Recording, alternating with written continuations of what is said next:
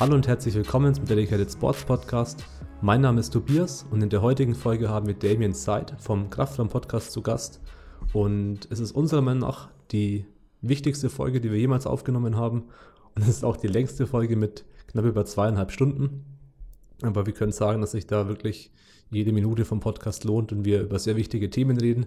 Einmal reden wir natürlich über Damien in seinem Podcast und mit Damien haben wir eben sehr interessante Parallelen festgestellt, dass so seine sportliche Vergangenheit auch ja, mit uns eben viele Überschneidungen hat, was wirklich sehr interessant war, das mal so zu hören. Und ja, ein großes Thema im Podcast war auch noch Powerlifting allgemein, vor allem Kraft-3-Kampf in Deutschland. Und ich denke, das ist der Podcast mit den interessantesten und tiefsten Einblicken auf die gesamte Kraft-3-Kampf-Szene eben in Deutschland. Und ja, welche Rolle spielt der Verband, also der BVDK? Und wir reden da eben so offen und ehrlich wie noch nie darüber und sprechen auch einige Punkte an, die für uns problematisch erscheinen. Und deswegen ist die Folge für uns auch so wichtig, denn es ist wirklich, es geht um die gesamte Powerlifting-Szene in Deutschland. Damien hat da super viele interessante Punkte mit eingebracht. Zum Beispiel ist er in keinem Verein angemeldet, macht aber trotzdem Powerlifting. Ja, weil viele denken vielleicht, okay, wenn ich Powerlifting mache, brauche ich einen Verein melde mich da über einen Verein an Wettkämpfen an.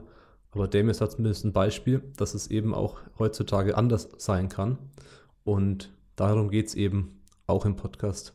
Und jetzt hätte ich gesagt, schalten wir zum Podcast. Lasst uns bitte gerne wissen, was eure Meinung zu den Punkten aus dem Podcast sind. Schreibt uns da in Instagram at Dedicated Sports einfach eine Nachricht. Da sehen wir die Nachrichten am schnellsten. Und viel Spaß beim Podcast. Schaut auf jeden Fall auch bei Damiens Podcast vorbei. Ist alles in der Beschreibung, haben wir verlinkt. Es gibt auch einen Live-Podcast von ihm.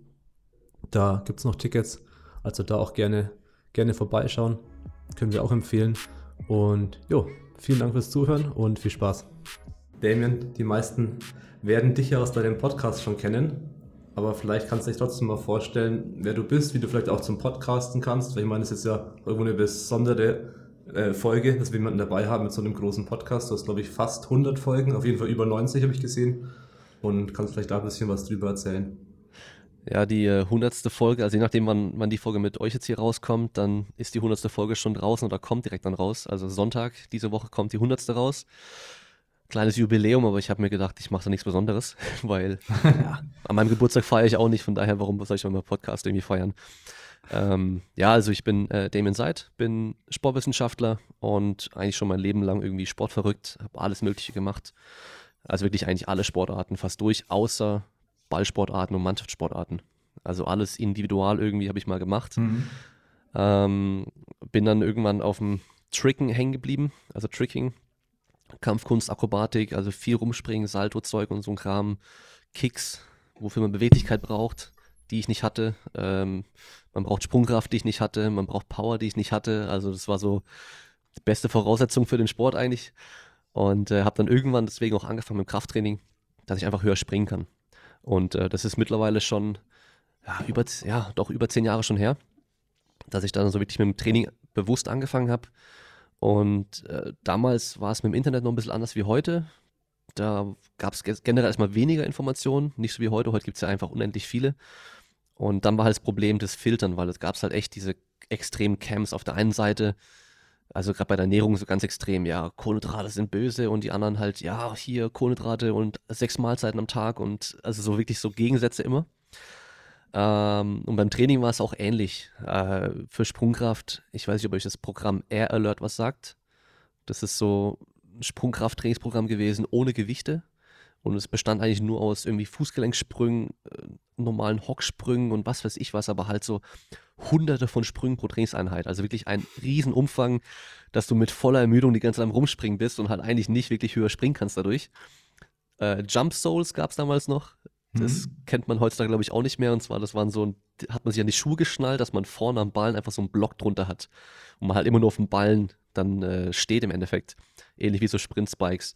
Und damit konnte man auch den ganzen Tag rumlaufen, haben auch manche gemacht. Habe ich nie gemacht zum Glück, aber das gab es da auch noch. Also einfach nur so, dass man halt weiß, wie das mit dem Training damals noch so aussah. Das war noch ein bisschen anders. Und äh, zum Glück kam ich dann aber auch zum Beispiel an äh, Joe DeFranco mit seinem äh, DeFrancos Gym und äh, äh, Westside for Skinny Bastards war dann damals so das große Ding, dass man halt ja, irgendwie so Westside-inspiriertes, Powerlifting-inspiriertes Training gemacht hat, kombiniert aber mit welchen explosiven Sachen, mit Sprüngen, mit Gewichtheberübungen und das alles halt irgendwie kombiniert hatte, was vom Training her voll Bock gemacht hatte. Und ähm, so habe ich halt angefangen in meiner Garage alleine, für mich trainiert, mich immer gefilmt damals. Gibt es auch noch Videos ganz viele auf YouTube davon, von früher, die man bestimmt noch finden kann, wenn man sucht. Ähm, ja, wie ich da halt als dünner Hans irgendwie so in der Garage bin und über selbstgebaute Hürden springe und äh, versuche 100 Kilo zu beugen und ja, und dann war es halt irgendwann so dem Tricken, wurde es immer weniger. Meine Freunde sind weggezogen, Ausbildung, Studium angefangen und so weiter. Und dann war einmal die Woche nur noch Tricken anstatt jeden Tag, aber halt dann vier, fünf Mal die Woche Krafttraining. Und dann irgendwann halt gar kein Tricken mehr so wirklich und dann halt nur noch Krafttraining. Und ich war aber nie jemand, der, also nicht falsch verstehen, ich wollte auch immer Muskeln haben und äh, gut aussehen. Aber ich wollte ja. nie nur wegen dem Aussehen trainieren. Das war nicht mein Ziel. Ich wollte immer irgendwie Sportler und Athlet sein. Habe ich mir gedacht, so komm, bevor ich jetzt einfach nur rumpump, mache ich halt irgendwie einen Wettkampf. Und dann habe ich halt Powerlifting sozusagen entdeckt und dann mich auch, glaube ich, 2012 direkt für den ersten Wettkampf angemeldet und seitdem eigentlich regelmäßig normalerweise mindestens einmal im Jahr irgendwie einen Wettkampf gemacht. Also obwohl ich mich immer noch nicht wirklich als Powerlifter sehe, habe ich schon wahrscheinlich mehr Wettkämpfe gemacht als viele aktuelle Powerlifter irgendwie. ähm, ja. ja. und so kam auch das Interesse für den Sport. Also ja, kurz vorm Abi war noch so, okay, keine Ahnung, was ich machen soll. Und äh, dann halt während dem Zivi mich entschlossen, einfach mal Sport zu studieren, weil ich halt nicht wusste, was ich machen soll. Und äh, ja, ein bisschen was anderes erwartet, als was passiert ist. Ich habe erwartet, jetzt lerne ich, wie ich richtig krass trainieren kann und wie das alles funktioniert. Und dann auf einmal hatte ich dann irgendwie Sportgeschichte und Sportpsychologie und äh, Sportrecht und Management und alles mögliche andere Zeug, wo ich dachte so, das interessiert mich nicht. Da musste ich Fußball spielen und schwimmen und äh, alles Mögliche machen, aber halt Training habe ich nie gelernt. Aber der, das Positive beim Studium war halt, ich hatte sehr viel Zeit. Also ich konnte halt einfach über die ganzen Jahre mir halt selber alles durchlesen, alles aneignen und äh, ja, halt immerhin lernen, wie man wissenschaftlich arbeitet. Das war, glaube ich, ganz positiv. Das war so das Wichtigste, was ich gelernt habe. Genau, und äh, zum Podcast, weil ihr gefragt habt, warum ich und wie ich zum Podcasten kam. Wir haben es ja vorhin schon gesagt, dass es immer noch recht mau aussieht in Deutschland mit Podcasts. Ich habe ähm, Bill Burr, so einen amerikanischen Comedian, habe ich regelmäßig gehört damals. Dann habe ich irgendwann mal mitbekommen, dass ähm, Joe DeFranco seinen Podcast hatte. Industrial Strength Show, glaube ich, heißt der. Ähm, hab da mal reingehört. Ich glaube, bei der zweiten Folge oder so habe ich dann angefangen mitzuhören, so. Ähm, also wirklich ganz am Anfang auch. Und habe dann von da aus so immer wieder mal reingehört und immer mehr Podcasts entdeckt. Dann war dann so Iron Radio, einen, den ich wirklich regelmäßig gehört habe auch. Ähm, und dann immer mehr entdeckt und irgendwann so gedacht, so, hey, irgendwie finde ich es cool. Hab dann auch gemerkt, dass ich irgendwann mal aufgehört habe zu hören, wenn irgendwie, wenn es nur noch um ein bestimmtes Thema im Training ging. Also nicht so, oh, was ist besser, 10 Wiederholungen oder 20 Wiederholungen für Muskelaufbau oder wie viel Kreatin am Tag musst du nehmen. Das hat mich nicht mehr interessiert, aber wenn halt Sportler da waren oder irgendwelche Trainer, die halt von ihren Erfahrungen und äh, Erlebnissen gesprochen haben, das fand ich viel interessanter. Also dieses ganze Warum dahinter und ähm, ja, mit krassen Niederlagen umgehen und ja, einfach das ganze Drumherum fand ich irgendwie interessanter. Und ähm, das war dann so die Zeit, da habe ich mein Praktikum gemacht am Olympiastützpunkt und habe so gedacht, so hey, ich guck mal, was es auf Deutsch gibt und habe nichts gefunden. Also es liegt einmal daran, dass halt Podcast-Suche echt beschissen funktioniert. Das geht einfach nicht gut. Und ja. aber auch daran, dass es halt kaum was Gutes gab. Also ich habe so vegan Podcasts gefunden, ich habe irgendwie äh, so Mindset-Geschichten und alles mögliche andere gefunden, aber halt nichts über Sportwissenschaft oder, oder Athletiktraining, richtiges Krafttraining oder so. Und dann dachte ich, komm, ich habe echt gute Connections, ich kenne viele Sportler hier und warum nicht? Ich meine, der Selbstständigkeit schadet es bestimmt auch nicht als Trainer, wenn du ein bisschen bekannter wirst. Und das ist aber so der positive Nebeneffekt gewesen. Ich meine, davor kannte mich eigentlich niemand. Jetzt kennen mich ein paar Leute in der Szene so. Also das ist eigentlich so der positive Nebeneffekt, obwohl ich halt dann auch Instagram oder so auch nicht viel mache. Also ich poste die Podcasts und so ein Selfie oder sowas mache ich ja nie. Und äh, Stories mache ich auch nicht so viel, nur aus dem Training mal vielleicht. Also von daher ist so der Podcast jetzt eigentlich schon so mein Ding geworden und ich stehe halt auch für diesen ganzen Technikkram, so wie ihr wahrscheinlich auch. Also wir haben jetzt schon gesehen, bei euch dann mega viel Technikzeug rumliegen, bei mir hier genau. Sieht genauso aus, also überall liegen Kabel und Mikrofone und Kameras und Zeug, was mich auch interessiert. Das heißt, ich habe dann halt mich informiert, weil der Klang war mir sehr, sehr wichtig, dass ich halt einen gut klingenden Podcast habe auch. Ja. Ähm, ja, und dann von Anfang an, also auch wenn ich jetzt die erste Folge nochmal anhöre, die klingt schon gut. Also im Vergleich zu vielen anderen Podcasts, so die erste Folge, das ist schon gar nicht schlecht gewesen. Ja. Unsere erste Folge. Unsere erste. das Wir haben ja ein Jahr später die zweite erste aufgenommen, glaube ich. Ja, bei mir war es am Anfang äh, im, im Schnitt, glaube ich, alle drei Wochen eine Folge, weil halt erst, es gab keine Planung, so, okay, wen könnte ich denn jetzt fragen? Hm. Hey, hättest du Bock auf einen Podcast? Dann erstmal so, okay, was ist ein Podcast? Dann erklären müssen, was man da macht und äh, wie lange geht es? Ja, keine Ahnung, so lange wie du willst. Äh, schauen wir mal. Und äh, dann kam halt so alle drei, drei Wochen ungefähr so eine Folge raus. Und die sind ja. auch mit von Folge zu Folge auch gewachsen. Das war auch interessant eigentlich, auch von Anfang an eigentlich ziemlich gut. Ähm, wahrscheinlich durch die Gäste, weil ich halt immer einen Gast dabei hatte. Und ähm, dann nach ein paar Folgen ist dann mein Sohn auf die Welt gekommen und dann war das so ein kleiner Tritt in den Arsch, so hey, jetzt musst du mal Gas geben und mal alles hier mal richtig machen so und ab dann kam wirklich jede Woche eine Folge. Ich glaube, ich habe nur einmal eine Woche ausgesetzt und jetzt eben seit ein paar Monaten kommen, oder ja doch seit zwei Monaten vielleicht, kommen jetzt zwei Folgen die Woche sogar. Also immer so mit einem Gast in der Regel und dann noch in, unter der Woche ein QA, nur mit mir dann.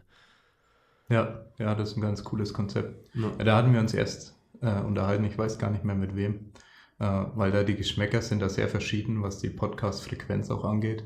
Mhm. Äh, und da, also ich bin der Meinung, einmal die Woche ist auf jeden Fall nicht zu viel. Äh, andere sind der Meinung, okay, einmal die Woche, das, das packen sie niemals, da einzuhören. Aber dann muss man es aber auch so machen, dass man sagt, ja, sucht sich einfach den raus, den man am ehesten hören will. Da muss ja nicht jeden Podcast hören. Da ist ein, ist ein Gast, da ist ein bestimmtes Thema, das interessiert mich, das höre ich an.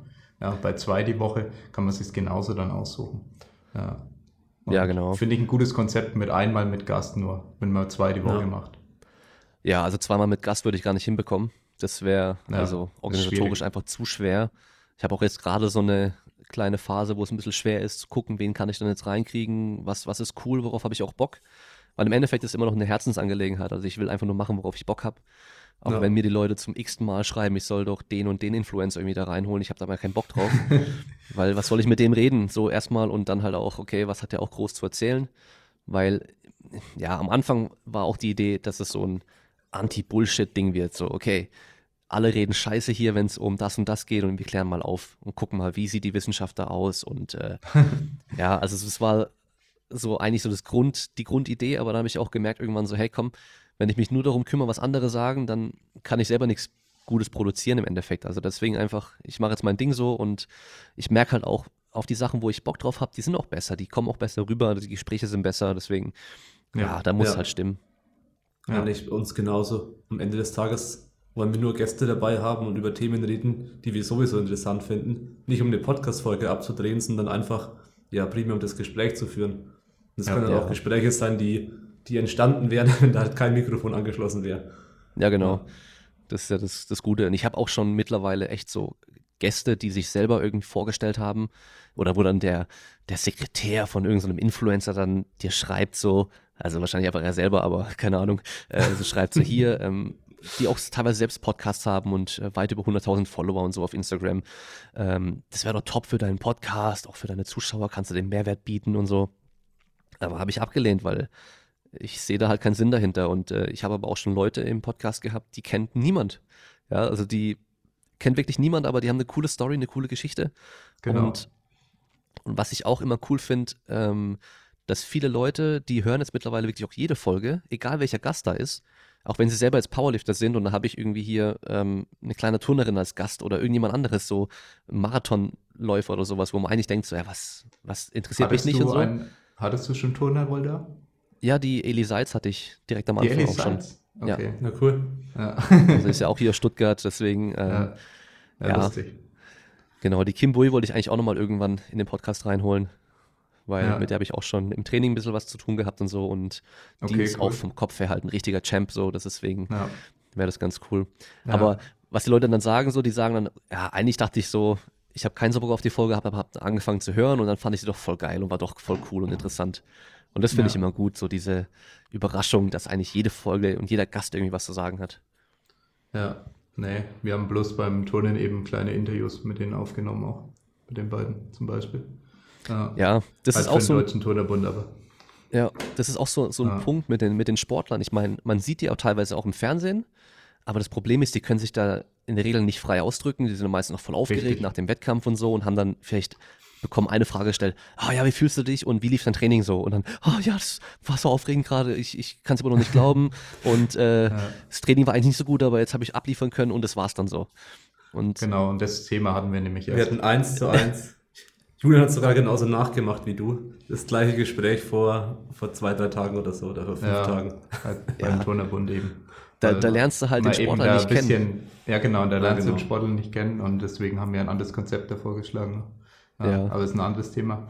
Ähm, genau, ich merke, wir haben sehr, sehr viel parallel.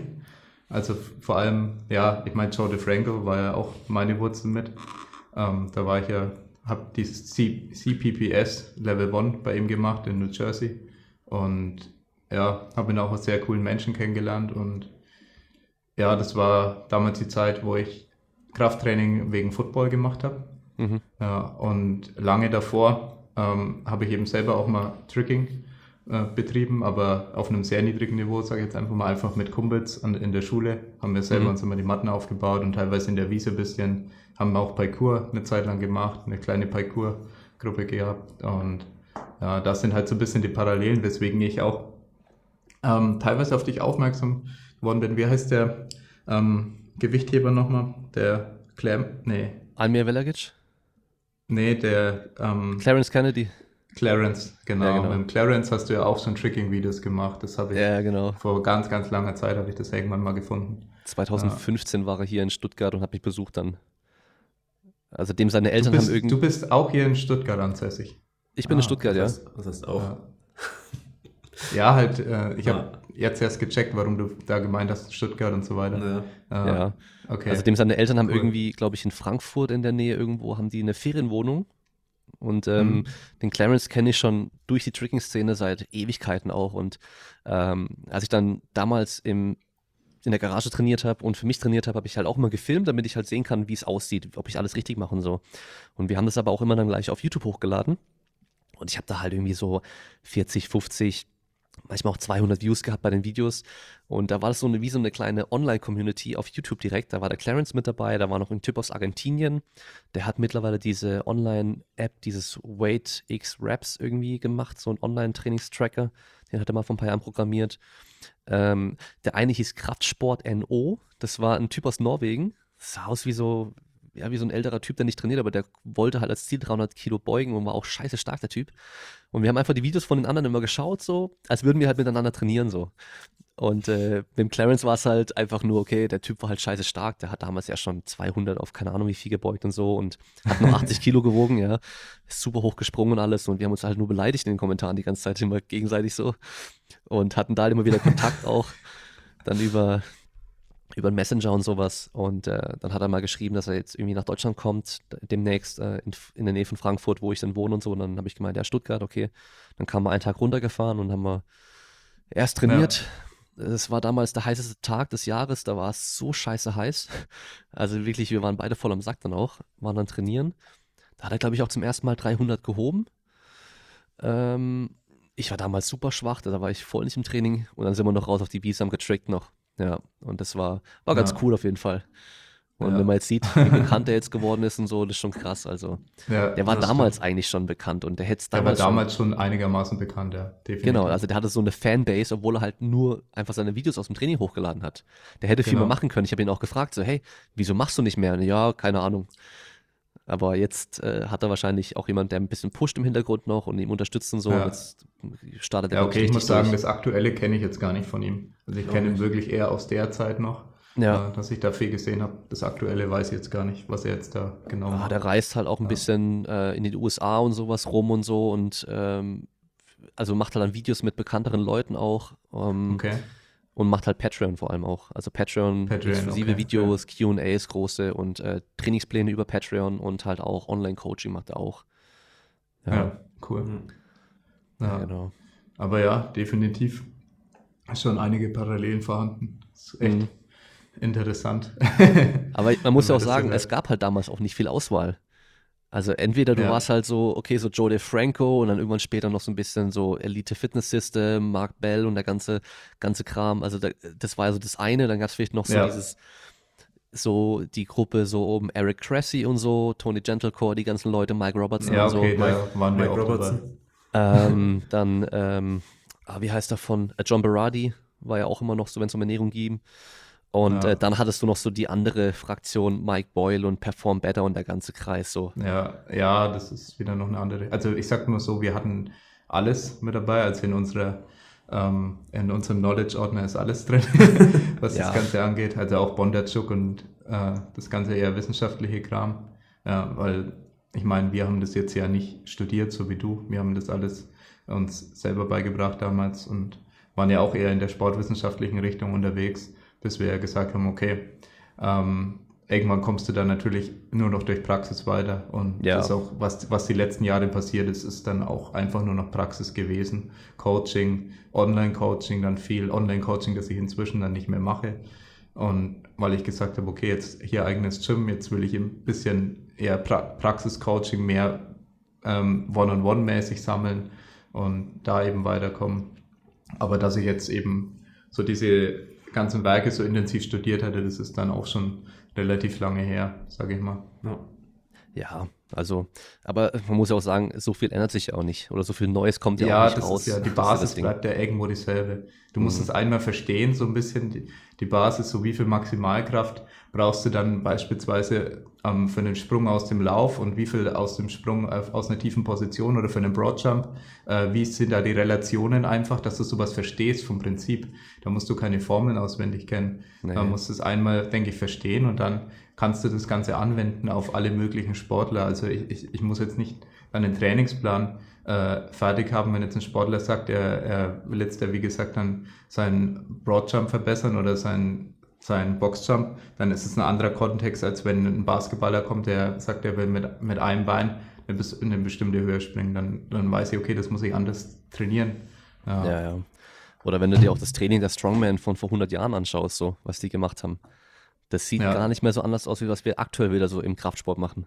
Weißt du, und wenn du dann aber vergleichst Ja. zwischendurch so diese ganzen 80er, 90er Jahre, was da Training gemacht wurde, natürlich so sehr stark Bodybuilding beeinflusst, schon ein Unterschied, aber wir sind jetzt wieder halt bei diesem Ganzkörper und große Übungen und auch weniger Wiederholungszahlen und höhere Frequenz Genau. und den ganzen Kram. Das ist ja alles so Ja. ähnlich wie die Strongman damals. So Hermann Görner Ja. und die ganzen Leute. ja sicher.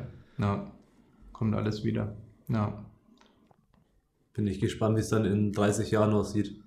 Wenn man sich wieder irgendwo anders hin entwickelt. Es kommen halt mehr, mehr Trainingstrends. Daten, glaube ich einfach. Also ich glaube, der größte Unterschied, der noch kommen wird, ist einfach, dass wir in der Lage sind, mehr Daten zu sammeln und diese auch sinnvoll zu nutzen. Ja. Also geschwindigkeitsbasiertes Training und ich glaube auch so, dass halt Maschinen dann auch viel mehr so isokinetisch und einfach automatisch angepasst von dem Widerstand her arbeiten können und sowas in der Richtung wird sich wahrscheinlich schon auch entwickeln. Vielleicht irgendwas mit Exoskeletten, dass du halt gar keine Handeln mehr benutzen musst, aber halt einfach nur in so einem Exoskelett drin bist. So ähnlich wie so ein EMS-Anzug oder Ja. so, der halt Ja, Widerstand stimmt. gibt. Das könnte alles funktionieren, aber die Frage ist halt, braucht man es? Und ist es einfach nur technische Spielerei? Weil ich meine, mit einer Langhantel und äh, ein bisschen Platz kannst du auch schon scheiße stark werden und ein guter Ja. Sportler werden. Also das ist ja Das Ding. stimmt. Ja. Das ist, glaube ich, günstiger, so ein Anzug. Ja. Oder mal so, so Dragon Ball Style mit einem Schildkrötenpanzer auf dem Rücken und äh, Gewichtsmanschetten. Na, ja, das andere, ähm, warum wir dich auch da haben wollten, ha- haben wir auch nochmal gesagt. Einfach, weil die Zielgruppen sich da zum Teil überschneiden. Also bei uns ist es ja die einzige Zielgruppe und bei dir ist es wahrscheinlich nur ein Teil. Mhm. Also weil, Ja. weil wir haben ja wirklich fast als einzige Zielgruppe Powerlifter. Ja. Das ist ja, es sind klar sicher auch Leute von außen rum, wir jetzt Max Lang mit Gewichtheben und so. ja, wir hatten mal Max Aber Lang da und solche Geschichten, aber meistens ist es wirklich Powerlifting, was wir hier machen und deiner ist, ähm, ist eher allgemein angesiedelt, dein, Podcast, aber es geht trotzdem oft in die Powerlifting-Schiene, in die Powerlifting-Richtung. Ja, oft genug, dass die meisten Powerlifter alle deinen Podcast regelmäßig hören. Hm. Ja. Und es gibt halt einfach jetzt nicht 20 andere Powerlifting-Podcasts, die sie anstattdessen hören würden. Ja, Ja. ja, eben, das stimmt schon. Ähm, ich ich versuche auch wirklich sogar auch zwischendurch ähm, immer wieder andere Sachen zu bringen, dass ich halt nicht nur Powerlifting-Sachen bringe. Genau. Weil ich meine, klar, mein Training ist jetzt halt einfach auch gerade Powerlifting wieder, weil ich jetzt wieder ein paar mehr Wett Wettkämpfe mache. Ähm, Aber ich bin natürlich immer daran interessiert, schneller zu rennen, höher zu springen und so, beweglicher werden, alles drum und dran. Aber aktuell ist meine Spezifik einfach das Powerlifting. Und ähm, ich kenne natürlich auch viele Leute aus dem Powerlifting-Kreis dadurch, das ist ja auch klar. Ja, und ich meine, am Schluss richtiges Training ist in der Regel halt auch bei mir immer eine sehr große Komponente, einfach reines Krafttraining. Und von daher dreht sich halt immer viel um Krafttraining generell. Ähm, aber ich versuche schon so, so allen Sportarten irgendwo eine Plattform zu bieten, weil ich es einfach ja. interessant finde. Am Schluss ist halt Wettkampf, Wettkampf, egal in welcher Sportart. Ob ich jetzt auf dem Schwebebalken stehe oder ob ich ähm, den letzten Kilometer beim Marathon noch habe oder ob ich jetzt den letzten Versuch Kreuzheben habe. Am Schluss ist halt alles irgendwo einfach nur Wettkampf. Und das heißt, du hast eine ja. Herausforderung, du hast irgendwie ähm, Aufregung, du hast äh, vielleicht auch Gegner, egal in welcher Form und ähm, irgendwas, was du überwinden musst. Und von daher, ja, im Kopf geht wahrscheinlich bei allen fast das Gleiche so vor und deswegen kann man auch von jedem Sportler irgendwie auch was lernen in der Richtung. Das stimmt auf jeden Fall. Also was Sportler und Mindset angeht, das ist allgemein, denke ich, eines der wichtigsten Themen. Ich komme, oder wir beide kommen teilweise auch noch aus dem Tennis und da ist äh, ja. Kopf unglaublich wichtig. Also da ist der prozentuale Anteil, was der Kopf ausmacht, noch deutlich höher als bei den meisten anderen Sportarten. Und ich glaub, denke, das hast du die Jahre auch beobachten können, dass ja. je nach Mindset du auch gespielt hast. Ja, ja. auch was, was jetzt zum Beispiel so, ja, so Flow-States angeht, wo man halt ja. einfach einen, einen Flow hat, wo halt man die Bälle trifft und dann denkst du, okay, ich, ich besiege jetzt halt jeden in meiner Liga auf meinem Niveau und dann machst du halt zwei Tage später ein Training und fühlst dich wie der größte Depp, weil ja. die Bälle irgendwie drei Meter links, so ja. oh, rechts. Und du bist halt in rechts. so einem Anti-Flow-State. Ja, so, oh, mache ich, mach ich Longline, du schießt einfach drei Meter nach rechts raus. Und das ist einfach nur Kopfsache, weil du bist ja kein schlechterer Spieler geworden. Nur in dem Augenblick halt. Die Skills hast du ja eigentlich, du musst den abrufen können. Ja, du musst den Weg finden, diesen ähm, State abzurufen. Darum jetzt. Ja. das finde ich auch, das finde ich auch allgemein bei solchen Sportarten extrem geil. Also, weshalb mir auch Tennis extrem viel Spaß gemacht hat Jetzt halt nicht mehr, weil keine Zeit dafür da ist, dann ja. auch Tennis zu spielen. Mm, aber diese Kombination aus, ähm, dass es viel um Mentalität geht, um Fokus, aber gleichzeitig ist es halt eine, eine Sportart, die auch ähm, Technik und aber auch Taktik und, und auch, auch Kondition trotzdem ähm, am Ende. halt alles kombiniert. Da ja. musste ich halt auch entscheiden, okay, nicht nur wie, welchen Ball kann ich spielen, sondern auch welchen Ball ähm, sollte ich jetzt spielen in der Situation. Als ist was ist Longline, ist Cross, es ist ein kurzer Stopp. Ja. Was ist da taktisch am sinnvollsten, wie man es umsetzen kann? Ja. Also du ja. musst dazu sagen, wir haben beide auf niedrigem Niveau gespielt. Extrem niedrig, möchte ich Wie auch bei einem anderen. Das, das ist ja das Interessante, dass wir, äh, wir waren nirgends Leistungssportler. Wir haben uns, denke ich, nie selber als Leistungssportler nee. betrachtet. Wir fanden es aber immer interessant, egal wo wir dann, in welchem Sport wir drin waren, was eben Leistungssportler machen, haben wir dann wahrscheinlich ja. immer auch hoch angesehen und äh, ja, haben auch immer mit Leistungssportlern natürlich zu tun inzwischen. Ja, und das, ja, da muss nicht, äh, um irgendwas, sage ich mal, betrachten zu können, muss man, denke ich, nicht Leistungssportler sein, aber man muss es irgendwie nachvollziehen können, zum Teil, wie die sich fühlen auf einem höheren Niveau dann. Äh, und manche Sachen kann man, denke ich, nachvollziehen, manche aber vielleicht auch wiederum gar nicht, weswegen man dann so jemanden in einen Podcast einladen sollte. Ja, ja, ich meine, das ist ja ganz oft so, dass wir die jetzt, äh, sagen wir, von der Genetik vielleicht nicht so begünstigt sind für verschiedene Sportarten oder halt einfach auch das ganze Umfeld uns einfach nicht gepasst hat, dass wir einfach nicht so gut geworden sind oder vielleicht, wir können es auch Talent einfach nennen. Also die, die jetzt vielleicht weniger ja. Talent haben, dass sie sich aber dann oftmals, gerade wenn sie trotzdem gut werden wollen, viel intensiver mit den Sachen beschäftigen und auseinandersetzen und dadurch halt noch ja. viel detaillierter auf die Sachen eingehen irgendwie und deswegen ja oftmals dann auch die besseren Lehrer und Coaches werden. Das ist ja ganz oft so, ja. dass die besten ja. Sportler, die halt einfach machen und halt geil sind, dass die halt gar nicht genau wissen, was die machen. Aber sie sind halt einfach krass in dem, wie sie es halt machen. Und ähm, der, der, den anderen Punkt fand ich gut, weil ähm, dass man selber mal halt auch den Sport und Wettkampf gemacht haben sollte in irgendeiner Form, dass man halt auch weiß, was in einem da vorgeht. Also wenn ich da jetzt auf der Plattform stehe und alle schauen zu und jetzt ja. muss ich abliefern, das ist schon was anderes, das kann man nicht nachlesen. Das geht halt nicht. Ja. Man kann zwar auch Podcasts sich anhören, aber deswegen sage ich ja, auch immer, Coaches müssen selbst auch trainieren. Sie müssen nicht krass gewesen sein oder müssen nee. auch nicht krass sein. Sie sollten besser werden irgendwie mit Training. Das sollte schon auch funktionieren ja. bei denen. Das funktioniert bei jedem irgendwo. Aber halt, wie stark du besser wirst, ist ja die Frage. Das ist ja durch vieles beeinflusst, aber halt nicht nur durch genau. dein Training. Und äh, das, das habe ich auch vor, das ist schon wieder lange her, aber auch auf Instagram dann äh, Umfragen gemacht. Und äh, ja. viele haben gemeint, ja, sie wollen, dass ihr Trainer auch irgendwie mal trainiert hat oder trainiert. Egal ja. auch welche Sportart, aber er muss jetzt nicht ein Leistungssportler gewesen sein, der super krass war oder so. Und äh, das ist aber ja. auch meine Ansicht. Und manche sagen, nö, muss überhaupt nicht, der muss nur ein guter Coach sein. Aber ich denke halt, Ein guter Coach Ja. ist nicht nur jemand, der gute Trainingspläne schreibt, sondern halt eben alles drumherum auch noch irgendwie mit, äh, ja, einfach verstehen kann und halt auch betrachten kann dann. Ja. Ja, es geht ja um allgemein um solche Details. Wenn eine bestimmte Übungskombination jemand einen Trainingsplan schreibt, hat man diese Übungskombination selber nie trainiert, dann weiß man nicht, wie man sich dabei fühlt. Ja klar, der eine verträgt es ein bisschen besser, weil bei dem einen ist es, äh, ist wird der untere Rücken ein bisschen mehr angesteuert als bei dem anderen bei der Übung und so weiter. Aber im Grund, äh, vom Grundverständnis her habe ich da auf den größten Bezug äh, gemerkt von der Praxis als, als Trainer, wo ich dann manchmal auch meine äh, Limitierungen hatte, wo ich gemerkt habe, okay, jetzt trainiere ich gerade die erste, das erste Mal diese Kombination, die ich schon Leuten in den Trainingsplan geschrieben habe. Und es ist gar nicht so geil. Ja. das sollte ich vielleicht nicht mal machen. Ja. Ja. Ja. Aber das Oder- Thema hatten wir zwar ja auch oft schon am Anfang, Julian. Ja. Ähm, zum Beispiel auch sowas wie, wir hätten uns niemals angefangen damit zu beschäftigen mit den ganzen Themen, wenn das eigene Training einfach gut gelaufen wäre. Ja. Hätte ich stumpf reingepumpt, wäre mega breit und stark geworden, was ich immer noch nicht bin, aber dann hätte ich nicht angefangen, irgendein Buch zu lesen oder ein Video anzuschauen. Dann hätte ich einfach so weitergemacht. Ja, Ja, das Dann ist hätte ich ja den McFit, McFit Sachen Feelers Step hinterfragen. weitergemacht. Ja, bei mir war es auch teilweise wegen den vielen Verletzungen. Ich habe vier Knieoperationen eben schon hinter mir und war in den meisten, die meiste Zeit nicht in der Lage, den Sport auszuüben oder meine Sportarten.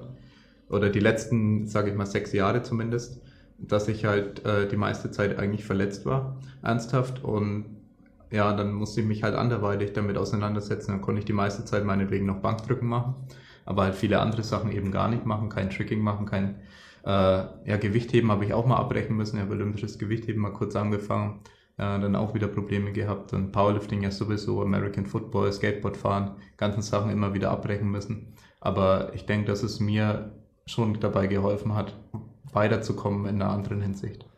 Ja, du weißt dann eben auch mal, wie man sich, wie man sich fühlt, wenn man eine Verletzung hat und mal nicht trainieren kann, aber trainieren will und so. Das ist ja auch bei Sportlern auch oft Thema. Ja, und ähm, Ja, was du halt auch nur durchs Machen lernst, sind halt diese ganzen Kleinigkeiten, die man halt auch nirgends nachlesen kann. Also gerade wenn wir jetzt uns die Kniebeugentechnik angucken. Ja, das sind ja teilweise, also wenn ich ja jemanden da habe fürs Techniktraining, dann sind das teilweise so Kleinigkeiten, die auch schwer in Worte zu fassen sind, aber da kannst du denen irgendwie einen ganz kleinen Hinweis geben. Auf einmal fühlt sich geil an für die. Und das sind aber Sachen, Ja. die kannst du nirgends nachlesen, weil die kannst du halt nur lernen, Nee. wenn du es halt selber auch machst und halt eben Ja. vielleicht auch ein bisschen Schwierigkeiten damit hattest und halt ausprobierst und halt auch nachliest und ja, Sachen anschaust und so. Das sind Kleinigkeiten und das sehe ich ja zum Beispiel jetzt, ich trainiere den Nico Kappel, der ist Kugelstoßer Ja. und ähm, der hat davor natürlich auch Krafttraining gemacht. Aber das war jetzt niemand, da war jetzt niemand sein Trainer, der jetzt wirklich ein Experte für Krafttraining ist oder Athletiktraining, sondern es war halt einfach Kugelstoßtrainer, der halt auch natürlich klar Krafttraining nebenher halt auch mit den Leuten macht, weil muss er ja. ja, Ähm, Wenn ich dem beim Stoßen zuschaue, dann, dann korrigiert er Sachen oder sieht Sachen, das sehe ich gar nicht. Das sieht für mich fast jeder Stoß gleich aus. Und er sagt, ah, jetzt den Fuß hast du ein bisschen spät gesetzt oder da hast du vorne zu wenig geblockt oder da kam, ja, also was weiß ich, was ich sehe das nicht. Und dann Ja. kann ich aber zuschauen bei den Athleten, wenn die halt dann Kniebeugen machen. Und ich kann bei jedem hier, da, da, das und das und das und das äh, irgendwie was bemängeln und verbessern und äh, Tipps geben. ja. Das sehen die anderen dann auch wieder nicht. Und das sind einfach Weil man Sachen. die Leute in einem ganz anderen Kontext ja auch coacht dann. genau. Also, dass man sagt, okay, eine Kniebeuge muss jetzt nicht so aussehen wie beim Powerlifter. Also das, Also das, das ist ja sowieso nicht. sowieso- das Ja. sowieso nicht, ja. Also äh, Ja. das ist ja nochmal ein ganz anderer Punkt, aber einfach halt so die Erfahrung, die ich halt dann mit dem Kniebeugen gesammelt habe, haben die halt damals beim Kugelstoßen oder beim, beim, beim Diskuswerfen halt gesammelt. Und die habe ich dann klar. einfach nicht. Und äh, das ist halt auch so ein wichtiger Punkt, gerade so, wenn wir im Profisport hier in Deutschland mal schauen, so, dass halt viele einfach alles machen wollen als Trainer und halt nichts abgeben wollen. Und dann hast du aber halt ist, das Trainer, ist schwierig, alles aus, als eine Person zu machen. Es ist halt fast unmöglich, weil du kannst ja nicht überall Experte sein. Geht einfach nicht. Ja, vor allem, es, es ist schon allein schwierig, wenn man sagt, ihr macht Ernährung und Training. Schon Ja. allein das führt meistens zu Limitierungen irgendwo und zu irgendwelchen Kompromissen. Ja, weißt also wenn es um Ernährung geht und man sagt, okay, wir gucken halt grob Kalorienniveau und grob, Grob, ja. Makroverteilung, das passt. Ja, oder wie wir es besser im Ja. Alltag integ- integrieren können, aber jetzt irgendwie die Mikronährstoffe optimieren und so ein Kram. Finger weg davon, keine Ahnung. Ja, das ist nicht mein, mein Ja. Fachgebiet. Genauso Verletzungen Ja. und äh, Physiotherapie-Themen und so ein Kram.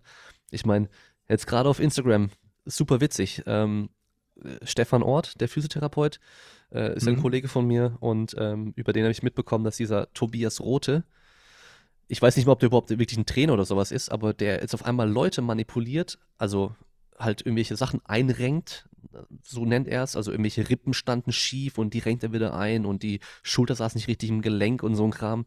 Und jetzt fummelt er an den Leuten rum und lässt die da knacksen, sonst irgendwas und sagt, er hat, äh, also im Endeffekt, als hätte er heilende Hände und der fummelt jetzt halt an Leuten rum und wenn er Pech hat, dann verletzt er mal eine Person richtig, weil er weiß nicht, was er tut. Ja, und ich weiß nicht, ob er schon mit der HWS irgendwas rummacht bei den Leuten, aber da gibt es halt echt ein paar Sachen, die sind halt so super gefährlich auch. Und dann hat er halt irgendeine andere Influencerin bei sich da stehen und die sagt, ja, meine Rippe war draußen, die hat er jetzt reingemacht, seitdem fühle ich mich super geil und super gut. Nein, Mann. du, du, du denkst das gerade, weißt du? Ich meine, ich kann dir auch viel erzählen und dann hat es auch einen Effekt und so, aber ähm, das ist halt das Problem, dass die Leute halt nicht erkennen, was sie halt können und was sie nicht können. Und äh, das sollte man als als Coach und auch als Sportler sollte man das auch irgendwie sich eingestehen können. Ja. Also sich selbst coachen, das können manche Leute auf jeden Fall gut, aber andere Sportler, die sollten sich halt jemand holen, der halt Ahnung hat. Sonst sterben sie. Ja, Verletzungen. Ja, also wenn es ich mache, mich selber coachen, dann sterbe ich meistens, ja. Das ist klasse. Ja. Läuft das, Training für, das, das, Training läuft super für eineinhalb Wochen, wenn sich die übrigens selbst coacht. Und dann ist er verletzt. Okay, also halt äh, zu viel, zu schnell oder? Ja, ja oh, nicht so vernünftig einfach. Ein spontaner Satz Kurzhandeln mit den schwersten Kurzhandeln, die es gibt und Brustszene überlastet und sechs Wochen kein Bankdrücken. Ja, Kumpel von mir war auch mal geil im, im Kraftraum in der Uni. Da äh, hatten sie irgendwie erst über exzentrisches Training was gelernt und der hat irgendwie die ganze Zeit nicht wirklich trainiert gehabt kommt dann rein und sagt, okay, er trainiert jetzt wieder und hat direkt mit exzentrischem Bankdrücken angefangen. Und das Ding war, ich glaube, er konnte wahrscheinlich normal drücken eine Wiederholung bestimmt zu 90, vielleicht 95 Kilo grob. Also okay. war kein Powerlift oder so, ja. ja. Und was macht er? 110 Kilo für drei Wiederholungen exzentrisch und ich sollte ihm das immer hochziehen wieder. Und nach der zweiten auf einmal schreit er und dann habe ich ihm das Ding weggenommen und dann war der halt so krass verspannt im Rücken, dass er sogar ins Krankenhaus ist, weil er halt einfach so sich nicht mehr bewegen konnte und Schmerzen hatte, ey. Alter. Aber der hat öfter sowas ja. gemacht. Aber ich kam noch nie auf die Idee, sowas zu machen im Training. Dann legt mir der 20 Kilo mehr als mein Max auf und ich heb's mir jedes Mal wieder hoch. Ja, und vor allem halt, äh, wenn du davor ja. nicht mehr trainiert hast, eine Zeit lang. Ja. Aber ich, ich bin auch so ein Kandidat, vor allem früher mal gewesen. Ich habe drei Monate richtig krass zugelegt, also wirklich viel stärker geworden. Und dann war wieder irgendwas schmerzhaft, irgendwas Rücken, Hüfte, irgendwas tat wieder weh. Und dann musste ich teilweise wieder komplett abbrechen und habe hab ich halt immer wieder alle paar Monate mega gesteigert und wieder von vorne anfangen, mega gesteigert, wieder von vorne angefangen und am Schluss mich immer auf der Stelle gedreht im Endeffekt.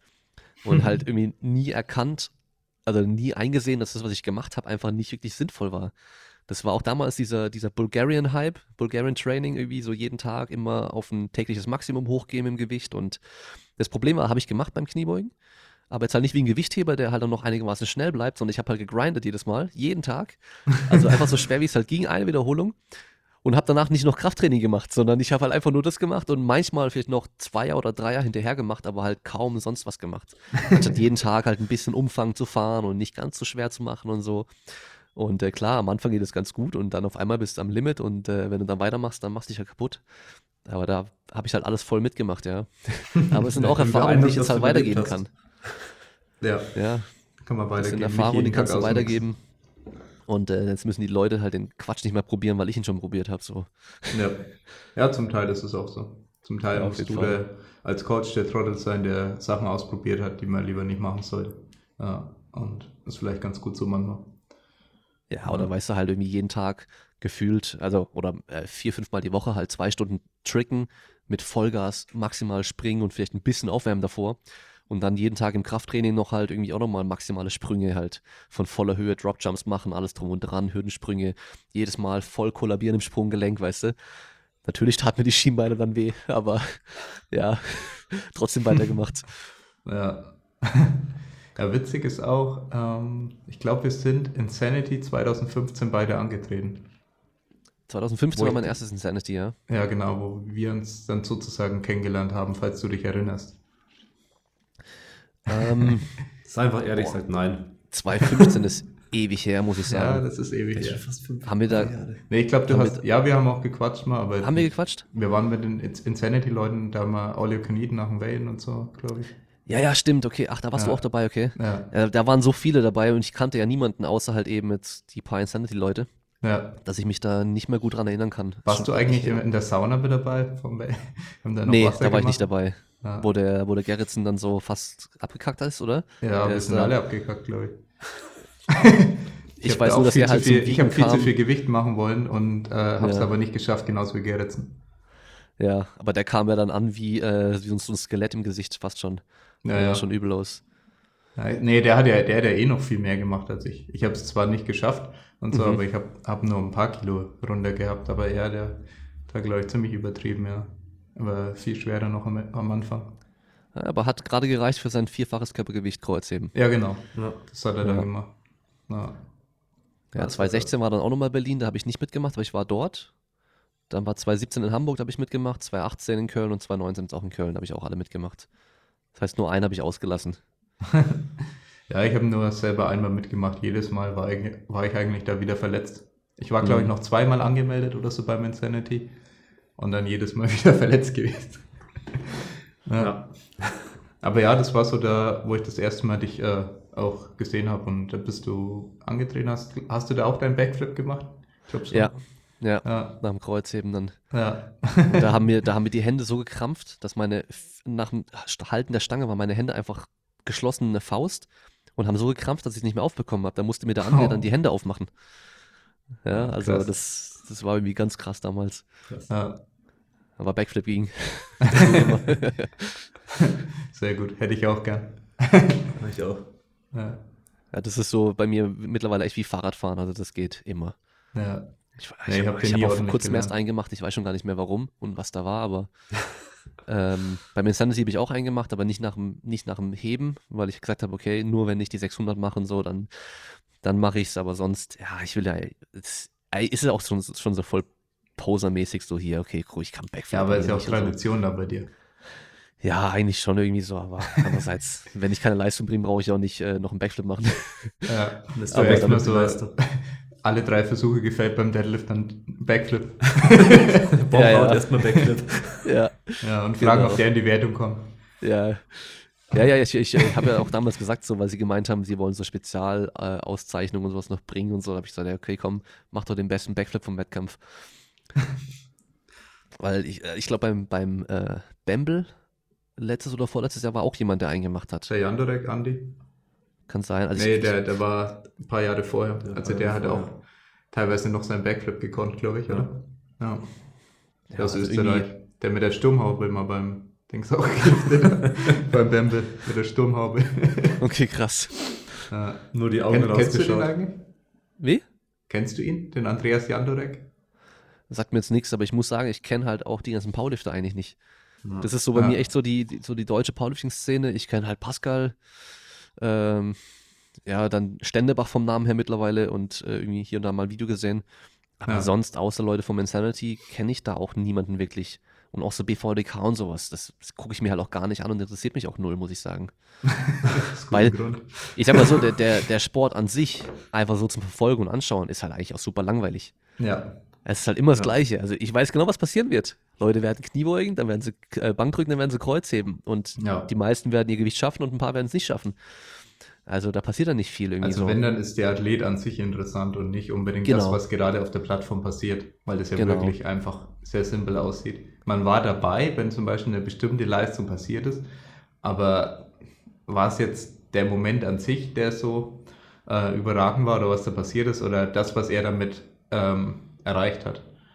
Ja, ja also beim Powerlifting ist halt echt so, dass der Weg ist das Ziel, finde ich. Das heißt, einfach so diese diese stumpfe jeden Tag da hingehen und dein Zeug machen, wie es auf dem Plan steht und halt einfach, auch wenn du keinen Bock hast, das zu machen, das bringt dich halt ans Ziel und das geht halt auch bei den meisten Leuten auch so wirklich. Ähm, ich meine, jeder kann irgendwie so ein beachtliches Niveau an Kraft erreichen, aber wenn du dir halt anschaust, okay, ich werde wahrscheinlich niemals bei einer EM oder WM oder bei einer DM auch mitsprinten können, egal wie ich trainiere. Das ist so, ja, das wird einfach nicht funktionieren. Bei einer DM starten im Powerlifting, wird wahrscheinlich kein Problem sein, wenn man da halt wirklich trainiert und auch fokussiert arbeitet. Ja. Es wird halt eine Zeit lang dauern, aber das ist auf jeden Fall wahrscheinlich für die meisten auch machbar. Also für genau. einen viel, ja. viel größeren Teil machbar. Ja. Und ähm, ja, ich sag mal, beim Insanity bin ich ja auch dabei im Publikum und jubel da mit und, und Feuer an und so. Da finde ich es auch cool und macht auch Bock. Aber da kennt man ja auch die Leute mittlerweile alle. Das heißt, man, man hat auch vorher bei Instagram gesehen, wie die trainieren und wie es lief und so weiter. Und dann weiß ja. man, okay, der hat sich das und das vorgenommen und so. Ähm, jetzt gerade beim Insanity zum Beispiel, dann war der, äh, der Vladi heißt er, glaube ich. Oder, Ja. nee, äh, Vadim? Vadim, genau. Vadim, genau. Also PR-Hunter auf Instagram. Ja. Das, das ist mein großes Problem. Ich kenne die ganzen Namen nicht und auch die ganzen Gesichter nicht. Und wenn mich dann jemand angesprochen hat, muss ich immer fragen, wie heißt du bei Instagram? Und dann konnte ich mir konnte ich zuordnen. Ja, ähm, aber auf jeden Fall, ich habe dann mitbekommen, dass er halt auch 600er total machen will. Dann habe ich ihn angeschrieben, haben wir ein bisschen gequatscht gehabt und so, über das Training gesprochen, wie es halt läuft und so. Und haben so gemerkt, okay, so eigentlich, wir sind äh, so ziemlich gleich auf. So Kniebeuge war, waren wir ungefähr gleich stark, was Training angeht. Ja. Bankdrücken war ich im Training, äh, habe ich ein bisschen mehr gepackt als er. Und Kreuzheben hat er mehr gepackt als ich, aber so, wir waren beide auf einem guten Weg. Und dann war es halt ganz cool, so Wettkampf, okay, wir werden wahrscheinlich die ganze Zeit entweder hintereinander, also einer vor dem anderen stehen, so, wenn es ums äh, auf die Bühne laufen geht, so auf die Plattform laufen geht. Ja. Und dann konnte man auch gucken, so war halt ganz, ganz cool, so zu sehen, okay, er hat es dann gepackt und so und dann nochmal beim Kreuzheben richtig raus, einen rausgehauen. und äh, ja, das war ja, krank. bei mir Bankdrücken war halt Katastrophe an dem Tag, ging halt gar nichts mehr. Sonst hätte es auch noch geklappt, aber deswegen habe ich mich bei euch angemeldet, damit ich da dann so Ja. mein Gewissen noch ein bisschen beruhigen kann. Aber ich meine, jetzt äh, zwölf Wochen, okay, jetzt muss ich mal Gas geben. Ja, das stimmt. Ja. ja, Nee, auf jeden Fall sehr cool, dass du da äh, starten willst. Und eine, eine Frage, weil es mich interessiert, bist du in einem Verein dann angemeldet? nee. Nee, Okay. nee, also ich war noch nie in einem Verein angemeldet äh, für Powerlifting oder so. Ja, Äh, hier in Stuttgart haben wir ja in Fellbach den Verein. Genau. die auch dann äh, BVDK auch machen. Und da ist ja der André auch, also André Mostowenko, mit dem ich ja dann auch früher äh, angefangen habe zu trainieren. Da habe ich nach Stuttgart gewechselt zum Studieren und habe dann Mhm. halt geschaut so nach Powerlifting. Ich habe dann auch das Jahr davor beim Bamble auch schon ein paar Leute gefragt, weil ich habe dann gehört, okay, die sind aus Esslingen, die anderen sind aus Fellbach und so. Dann ich wusste ja nicht, dass Fellbach eigentlich äh, Stuttgart ist so. Ähm, habe ich halt gefragt, so, okay, ja, der Verein und sowas, okay, wo, wo trainiert ihr da und so. Ähm, und habe dann halt mal gegoogelt irgendwie Powerlifting und Stuttgart und so. Und dann habe ich da irgendwo einen kleinen, ganz kleinen Zeitungsbericht gesehen, irgendwie über André, dass er halt hier in Stuttgart studiert. Und habe ihn dann bei Facebook gefunden und habe ich ihn angeschrieben. Und dann haben wir die nächste Woche dann kam er an die Sportuni zum Trainieren, haben wir zusammen mal trainiert und dann uns gleich verstanden auch und so. Und dann bin ich damals irgendwie, ja, fast regelmäßig sogar sonntags dann nach Fellbach gefahren. Aber halt von Sindelfing aus, was auf der anderen Seite von Stuttgart liegt, dann bin Ja. ich halt eineinhalb Stunden gefahren jedes Mal. Ja, krass. Es war halt schon ein bisschen Ja, der stressig so. Verkehr in Stuttgart ist verrückt. Ja, ich bin öffentliche gefahren. Also gar kein Auto, sondern mit der, mit der genauso Bahn. Äh, also ist wahrscheinlich besser sogar. und ähm, da war ich dann schon auch hin und wieder mal zum Trainieren, aber ich war sonst nie im Verein angemeldet. Wie gesagt, das BVDK interessiert mich halt auch nicht. Äh, ich, ich hatte da auch keinen Bock irgendwie zu starten oder so. Ich glaube mittlerweile, so die letzte DM war ja deutlich besser von der Stimmung her und sowas auch, was ich gesehen habe. Es war ein Anfang, ja. Ja, aber so, ja, ich, ich glaube, ihr kennt es besser als ich, aber so die, wenn ich da mal Aufnahmen gesehen habe von den alten Wettkämpfen von den letzten Jahren so dort, ja, da schläfst du ja ein, da habe ich keinen Bock. Da mache ich lieber Ja. bei mir hier in, meinem, in meiner Garage damals oder halt hier in der Halle jetzt bei mir äh, selber ist für halt- mich einen Wettkampf einfach. Ist halt Ja. wirklich die Frage, für was macht man es am Ende eigentlich? Mache ich es dann wirklich, um einfach diese offizielle Urkunde zu haben, um diese Medaille zu haben? Gehe ich dann deswegen zu einem Wettkampf, der mir überhaupt keinen Spaß macht? Äh, Das ist dann dieser Kompromiss, will man den eingehen oder nicht? Ja, und wir wollen deswegen ja auch unser Ding machen, weil wir sagen, okay, Insanity ist aus einem guten Grund beliebt, weil Ja. die einfach Spaß haben, die Leute, die beim Insanity sind. Und weil wir auch ein großes Problem damit haben, dass zu viele Wettkämpfe keinen Spaß machen und Ja. zu wenig darauf ausgerichtet ist, dass es auch Spaß macht am Ende. Und ja, halt die, die Rahmenbedingungen dann, oh, was kann man denn für 9 Euro Startgeld oder was das auch immer ist, Du kannst Ähm, doch nichts Geiles machen. was kann man denn da machen? Und jeder würde ähm, lieber 50 Euro zahlen, dafür was richtig Geiles haben. Sagen wir mal, es muss jetzt nicht die, die fränkische Meisterschaft im Kreuzheben sein, sondern äh, wenn es ein bisschen was Größeres ist, würde jeder sagen, okay, dann zahle ich halt 50 Euro und habe was richtig Cooles oder sogar mehr. Ja, aber es ist zumindest halt schon mal mehr zahlen. Das ist, denke ich, nicht das Problem, weil der Mehrwert ja auch extrem hoch ist, was du dafür kriegen könntest. Wobei dann bei Vereinen ist es halt immer die Sache, dass äh, gibt es ja viele Vereine, die dann sich dann einfach ähm, von dem, was mehr reinkommt, dann meinetwegen sagen, okay, davon bezahle ich Equipment, davon bezahle ich Umkosten vom Verein allgemein ähm, und mach nicht den Wettkampf geiler. Ja, dann, du brauchst halt Leute dahinter, die sagen, die wollen mit dem Geld den Wettkampf geiler machen oder wollen da wirklich investieren und oder werben damit, dass der Wettkampf geil ist, wie es ja auch Insanity macht. Die werben damit, dass es ein cooler Wettkampf ist und die werben äh, oder andere werben ja nur damit, das ist der offizielle Wettkampf, zum Beispiel im Landesmeisterschaft im Kreuzheben. Das ist so die Werbung, die sie haben. Die haben keinen Anspruch, jetzt zu sagen, okay, das muss äh, irgendwie richtig cool sein am Ende, da muss das und das geboten sein, sondern es muss nur die offizielle Meisterschaft sein. Und es ist nicht so schwer, das zu haben. Da kann man Verein haben, kann sich melden, hey, ich würde gerne einen Wettkampf ausrichten, dann richtest du den offiziellen Wettkampf für dies oder das aus. Ja, ja also der Spaß muss im Vordergrund stehen. Also wenn du, wenn du schaust, wie wenige wirklich ähm, ambitionierte Powerlifter es eigentlich hier in Deutschland gibt, so, die sagen, okay, ich will halt irgendwie der Beste der Welt sein oder sowas und halt einfach deswegen wirklich auch Powerlifting für Powerlifting machen und nicht als Hobby so wirklich so machen, sondern ja, einfach halt, okay, ich will jetzt der Beste sein. Da gibt es ganz wenige. Die meisten, das ist wirklich so, die meisten machen Powerlifting, nachdem sie andere Sportarten gemacht haben, nachdem sie jetzt gemerkt haben, so, okay, ich muss jetzt will mal mit ein bisschen trainieren gehen, aber einfach nur Fitnessstudio habe ich keinen Bock, komm, ich, ich will irgendwie doch ein bisschen Wettkampf oder so machen. Und dann, dann hast du halt Leute wie, wie Pascal, die dann das noch so ein bisschen so verkörpern mit diesem Lifestyle und so eine, so eine, ähm, ja, so eine Bewegung draus machen, dass sie sich so zugehörig fühlen, so wie es der CrossFit auch geschafft hat damals. Ja. ja. Also wenn du schaust, wie viele mit Kilo für Kilo rumlaufen bei, bei den Wettkämpfen, ist ja, ist ja krass. Also jeder. Ja, ja du musst ja? mal fragen, wie viele Leute bei uns ins Gym reingehen. Jetzt, mhm. Ich meine, das sind ja insgesamt nicht viele Leute, aber im Prozentsatz, wie viele Leute davon Kilo für Kilo anhaben. Das geht halt fast alle, an oder? die 90 Prozent. Ja, eben. Äh, die hier bei uns in Bayreuth dann einfach hier ins Gym marschieren. Da hat fast ja. jeder mindestens einmal ein Kilo vor Kilo Shirt angehabt oder ein Pullover. Ja, ich, ich habe einen Bekannten, auch hier aus der äh, Gegend von Stuttgart, der hat mir ähm, gesagt, bei ihm im Gym laufen drei Leute mit meinem Pulli rum.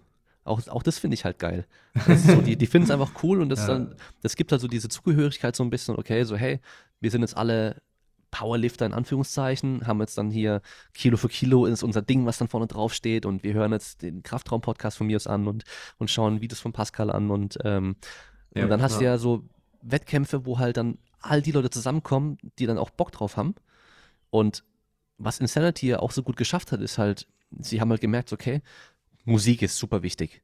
Ja. Weil das kann, weiß ja fast jeder. Also während ich trainiere, habe ich meine Musik, die ich anhöre. Ja. Und wenn auf dem Wettkampf aber dann irgendwie irgendwas ganz anderes läuft, das finde ich halt auch blöd. Da, da, da, ich meine, bei mir lief es mit der Musik fast immer schief bisher leider, dass irgendwie was anderes dann lief, weil dann irgendwie was nicht funktioniert oder so. Aber passiert natürlich. Aber da merke ich halt auch schon, ah oh, ja, komm, mit meinem Lied wäre das nochmal geiler. Das, das pusht dich halt auch, das ist ja, ja klar. Und das ist halt so eine Sache, du kannst deine eigene Musik auswählen. Super geil. Ja, das wird es übrigens bei uns dann auch geben und wir versuchen ein System zu finden, wo möglichst wenig, wenig äh, Fehler natürlich passieren, weil das ist das ja. Hauptproblem, was wir auch schon hatten. So nicht easy. Ja, dass es äh, ja, schnell mal eine Verwechslung gibt oder irgendwas, da musst du ein sicheres System dahinter haben. Da ja. denken wir uns gerade noch was aus und wir haben ja das noch gar nicht offiziell jetzt verkündet, mhm. ähm, dass es Musikwünsche gibt. Wir haben ähm, auch so einiges nicht offiziell verkündet. Ja, wir haben noch einiges offiziell verkündet.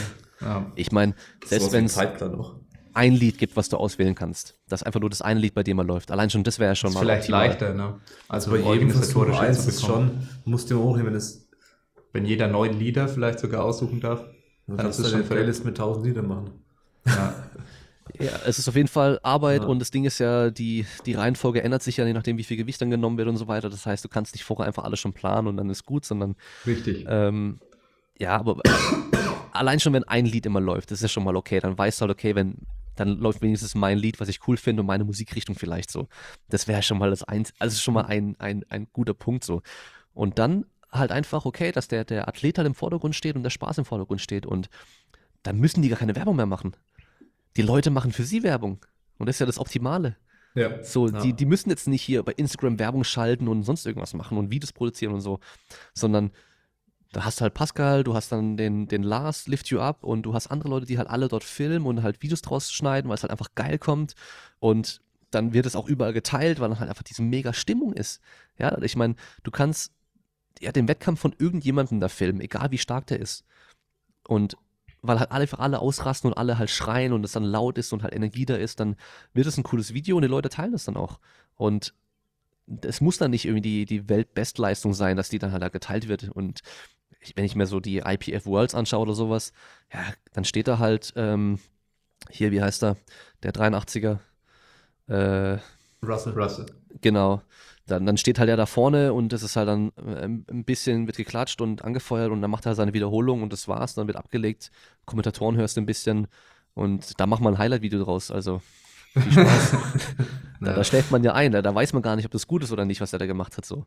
Naja, wir mussten sowas auch im, im Prinzip machen. Also wir haben ja da gefilmt und fotografiert. Ja. Und es war wirklich ein ganz großes Problem, an dem Wettkampf was Gutes zu machen, weil du erstens nicht im Livestream sein darfst. Das heißt, ja. du kannst halt nirgendwo hin. Mhm. Ja, du bist halt einfach nicht dabei, kannst dich mit dem Tele irgendwo außen hinstellen. Ja, nee, und ja, die Stimmung war scheiße und die, das Venue war nicht gut. Also das ist halt einfach ähm, zu viel, also zu, zu groß und dann die Hintergründe teilweise hässlich und alles hat sich verlaufen in, in der Halle und die war halt einfach natürlich nicht gefüllt. Und es war halt ganz, ganz großes Problem, da was Cooles dann zu machen. Ja, und da tust du dir bei anderen Events deutlich leichter. Ja. ja, auf jeden Fall. Ich meine, allein schon, wenn du das Publikum filmst und da hocken halt, also jeder zweite Platz ist frei, das ist halt schon mal scheiße. Ja. Das kommt nicht ja. gut. Das kommt nicht gut, ne. Wir haben uns auch deswegen für eine kleinere Location selber entschieden. Wir gesagt haben, okay, vielleicht haben wir nicht die größte Halle, aber Insanity hatte, glaube ich, auch noch nie die größte Halle. Und ja, es ist halt trotzdem geil. Und Hat vor allem voll. ist mal halt einfach zusammen dann. Also das war dann auch bei uns äh, beim, beim Team Cup natürlich alles komplett voll äh, mhm. äh, bei den Zuschauern. Und ja, man hätte vielleicht teilweise noch mehr Platz haben können, aber so war halt einfach die Stimmung dann richtig geil am Ende. Ja. Ja, ja wenn du überlegst, was kommen an Zuschauern, da kommen äh, Freunde, Familie, Bekannte, wenn dann nur von jedem Lifter und ja. halt vielleicht ein paar Leute, die in der in der Nähe sowieso sind und halt sich für Powerlifting und so interessieren und halt vielleicht ein paar Leute davon sehen wollen. Aber einfach wildfremde Leute kommen da ja nicht. Das war äh, Berlin 2015 in Sanity war das noch ein bisschen anders. Das war ja da ähm, bei Burning Strength, da ist ja dieses Gelände, wo dann auch so draußen ein Markt noch war und alles Mögliche. Da sind auf einmal Leute von draußen reingekommen, weil die die Musik und die Schrei gehört haben, haben dann zugeschaut. und das war ja deutlich kleiner als jetzt im Rhein-Gym zum Beispiel dieses Jahr. Aber für mich, wenn ich mich dran erinnere, war das immer noch die krasseste das krasseste Event von der Stimmung her, weil es einfach so krass laut war. Das war vorne ja. war das Rack gestanden oder halt eben dann die, die Plattform zum Kreuzheben und direkt die Leute waren halt einfach so ganz nah dran und das Ding war hinten dran komplett voll und die Leute sind ja. dann auch auf dem Rig oben noch drauf gesessen und so, damit halt alles sehen können. Und es ja. war halt einfach so eng, aber so voll und laut, dass es halt eine mega Stimmung war. Ja. Und, und das, das fand ich schon geil wir versuchen ein bisschen so den Kompromiss, also unser Anspruch ist immer, den Kompromiss aus IPF Worlds und aus Insanity zu finden, äh, weil erstens natürlich Insanity gibt es schon, wir wollen keinen billigen Abklatsch von Insanity machen bei unseren Wettkämpfen, sondern wir haben gewisse Ansprüche, wir sagen zum Beispiel auch, okay, wir wollen im Warm-Up Room nur Elica Rex und wir wollen auf der Plattform Elica Rex, weil ich das als Athlet kenne. Die Probleme, ich gehe zu meinem ersten Versuch raus, im Bankdrücken, Rackhöhe stimmt nicht. Ist ein richtig scheiß Gefühl als Athlet. Du hast Angst, du weißt nicht, sollst jetzt den Versuch machen, sollst du was sagen? Oder du hast ja, also es gibt regelmäßig richtig viele Probleme wegen sowas, deswegen sage ich, okay, das ist mein Anspruch. Ich will äh, diese Situation, die ich als Athlet schon hatte, ähm, vor allem auch bei BVDK-Wettkämpfen, äh, das war jetzt nicht aufs Insanity bezogen, sondern vor allem bei den offiziellen Wettkämpfen sehr oft, dass ich äh, diese Probleme hatte, das will ich für meine Athleten nicht. Ja, und das, im Prinzip das, die ganzen Ideen, die wir dahinter haben beim Wettkampf, sind aus unserer eigenen Erfahrung entstanden, dass wir gesagt haben, okay, das wollen wir an einem Wettkampf, das wollen wir an einem Wettkampf. Weil es hat jeder andere Vorstellung, muss man ganz ehrlich so sagen. Und das ist jetzt eben die, die Vorstellung, die wir von dem Wettkampf haben, wo wir sagen, ein Kompromiss aus, Zuschauer sind noch sehr nahe dran, aber trotzdem irgendwo eine Absperrung, damit jemand, der fotografiert oder filmt, der das dann offiziell da auch macht, damit äh, derjenige dann nicht umgerannt wird oder ja. was auch immer, damit es irgendwo dann noch safe ist. Aber ich will gleichzeitig nicht ein Stadion haben, zumindest äh, für diese Größenordnung nicht an Wettkämpfen ein Stadion haben, wo dann die Leute 30 Meter weg sind und äh, die, ja. das Stadion halb gefüllt nur ist und ja. solche Späße. Ja, und bei uns halt auch wegen den Medien natürlich eine große Rolle, dass wir da geile Sachen machen wollen. Genau. Und dann braucht man natürlich auch Platz, wo jemand rumlaufen kann zum Fotografieren und zum Filmen. Ja, also ein bisschen Platz brauchen wir deswegen. Es ist nicht optimal. Also für unsere Medien gibt es einige Venues von anderen Wettkämpfen, die definitiv geiler sind. Es ist für unsere Medien nicht optimal, was wir machen, aber es ist für die Stimmung geil. Ja, weil wir hatten da Probleme, geile Fotos zu machen und wir hatten Probleme, geile Videos zu machen beim letzten Mal und wir müssen uns da äh, schon anstrengen, sag ich mal, weil es halt wirklich eng ist, da wo wir dann unseren Wettkampf machen. Mhm. Aber ja, wir werden da halt äh, mit mindestens wahrscheinlich sechs, sieben, acht Kameras, irgendwas in dem Dreh, werden da fotografieren und filmen, rein von unserer Seite aus, äh, beim Wettkampf, beim nächsten. Und ja, Livestream natürlich, ähm, gehört auch mit dazu, mehrere Kameras. Und da wollen wir natürlich, dass es dann irgendwie optimiert wird für das Ganze, weil wir ja Livestream-mäßig natürlich was, was Geiles machen wollen, um das nach außen zu tragen, damit äh, möglichst viele Leute da das, das Ganze miterleben können, was jetzt Insanity auch richtig geil gemacht hat, muss man mhm. dazu sagen. Ja. ja. also den Livestream jetzt vom letzten Mal. Ja. ja. Und es war ja auch ein Ding, da, also man sieht es ja bei denen eigentlich ganz gut, so diese Entwicklung von Jahr zu Jahr. Also ich meine, 2015, da war noch ein Power Rack gestanden zum Kniebeugen. Ja, das, das war mein, geil. Ich, meine, ich mein, äh, der, der Matthäus hat dann da echt äh, irgendwie den ganzen Tag lang der die Hand hochgehoben. Genau, damit die anderen umsteigen ja, können. Mein größten Respekt. Das war so geil. ja, also das ist schon klar, das, okay, ab dann gab es halt äh, ein Combo-Rack so wirklich und Aufwärmbereich damals war halt auch einfach irgendwas. Und ich weiß noch, 2012 habe ich ähm, bei der UPC einen Wettkampf gemacht in Elmshorn. Also mein erster Wettkampf war mit dem Fabian okay. Gerritsen zusammen, da war ich dann bei ihm zu Hause auch, haben wir bei ihm gepennt und so. Ja. Und Aufwärmbereich war halt das normale Fitnessstudio. Das war halt so ein, so ein, so ein Fitnessstudio dort, so eine, so eine Muckibude. Und da standen halt ein paar Racks auch rum und so. Und Kreuzheben gab es dann wie so eine, vor dem Rack wie so eine Plattform, so in Anführungszeichen. Und da haben wir uns halt warm gemacht zum Kreuzheben, ist der Boden halt eingebrochen an der einen Seite. Weil das war so eine Holzkonstruktion irgendwie drunter. aber das war halt nicht einfach Holz aufeinander, sondern halt irgendwie auch mit Hohlräumen. Und dann ist der Boden da eingebrochen, haben wir da mit einer schrägen Stange am Anfang dann uns warm gemacht, weil das Ding einfach schief dann lief, lieg, oh. äh, schief lag so. Und ähm, ja, da haben wir dann auch aus einem aus einem Monolift dann irgendwie äh, gebeugt. Äh, ich habe dann halt ganz normal, ich glaube, meine Schritte nach hinten gemacht, ich weiß schon gar nicht mehr, mit einer Buffalo Bar war da der Wettkampf. Also auch super strange eigentlich. Mit einer gebogenen Stange. habe ich damals zum ersten Mal gemacht.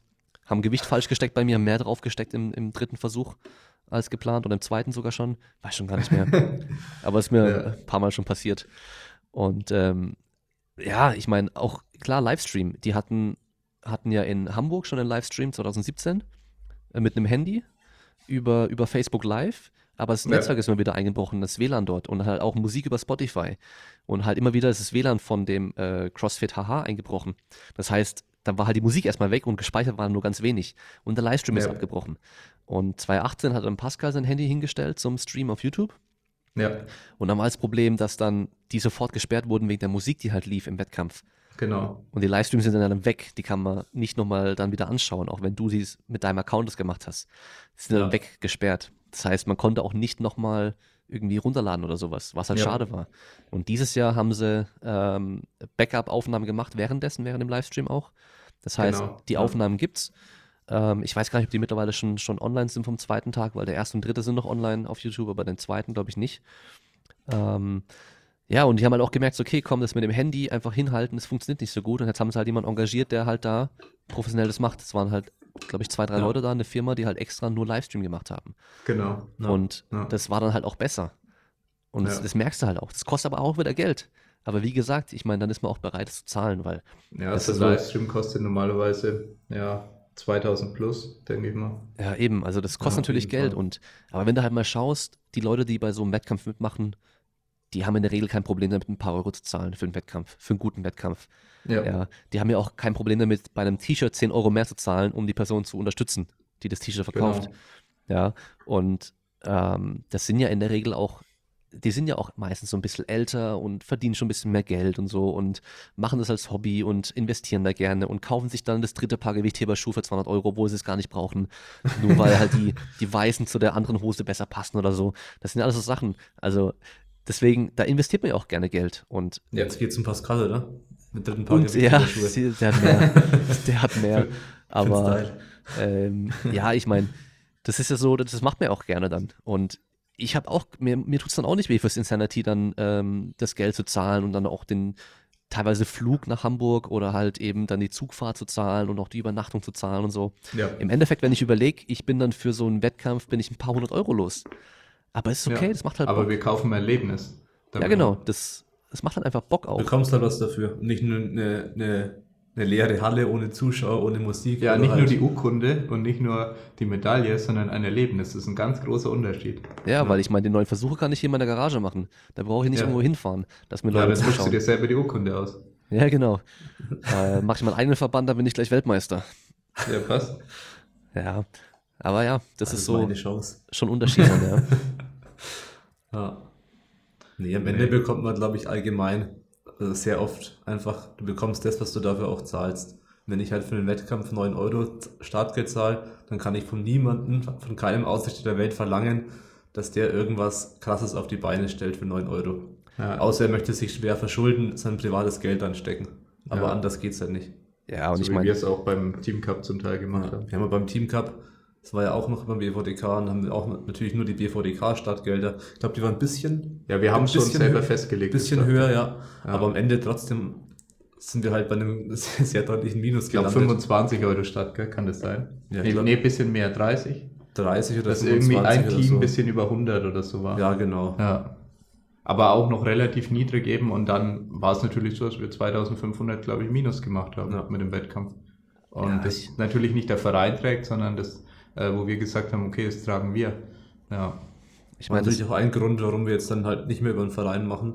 Die können die nicht permanent verschulden und dann wieder Ja. das irgendwie ausgleichen. Beim Verein musst du halt erstmal argumentieren, warum soll jetzt Gino aus Amerika eingeflogen werden? hm, Und der Verein bezahlt es erstmal, der muss es auslegen oder so. Aber Ja. so können wir jetzt sagen, es läuft über die Firma. Ja, wir wollen jetzt Gino und bezahlen jetzt den Flug. Ja. Und wenn wir verkacken und Minus machen, das ist halt unsere Schuld und wir tragen auch die Verantwortung und wir tragen auch die, ähm, die negativen Folgen, falls das so sein würde. Genau. Ja, aber das kann man keinem Verein zumuten, so einen großen oder so einen Wettkampf auf die Beine zu stellen, das zu finanzieren, ähm, der halt ehrenamtlich arbeitet.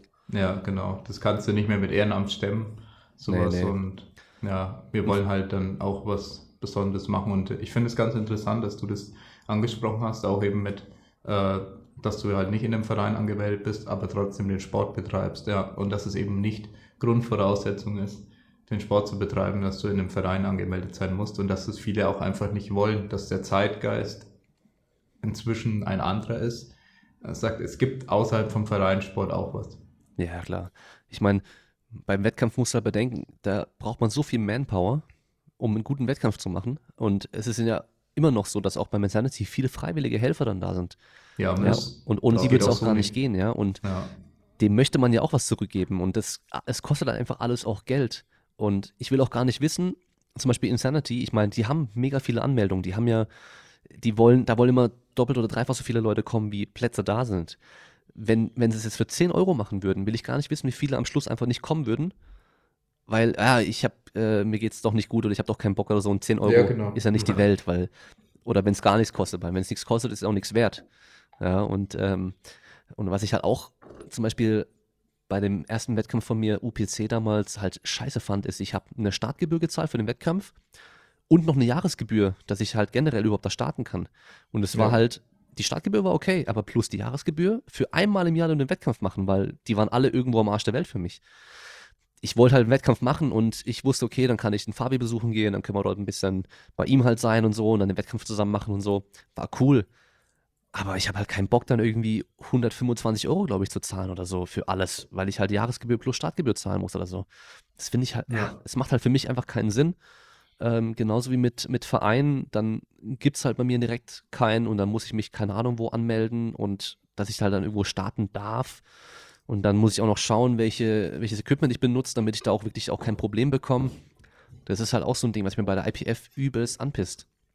Also, dass nur bestimmte Ja. Singlets und Bandagen und Stulpen und ja ist ähm, halt Gürtel- halt Geld gemacht. ja, dass da einfach und vor allem halt auch theoretisch halt geile Sachen nicht erlaubt sind. Also ich habe einen Gürtel vom Pioneer, also dieses General Leather- Leathercraft ähm, aus den USA, die ja handgefertigt sind. Das ist ein absolutes Schmuckstück, das Ding. Richtig geil.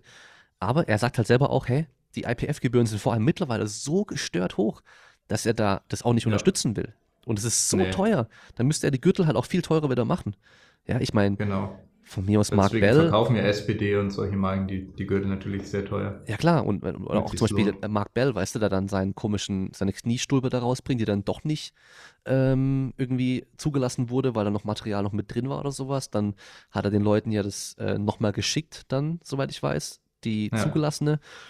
Klar hat er da wahrscheinlich vielleicht sogar ein bisschen Verlust gemacht, vielleicht, bin mir nicht sicher.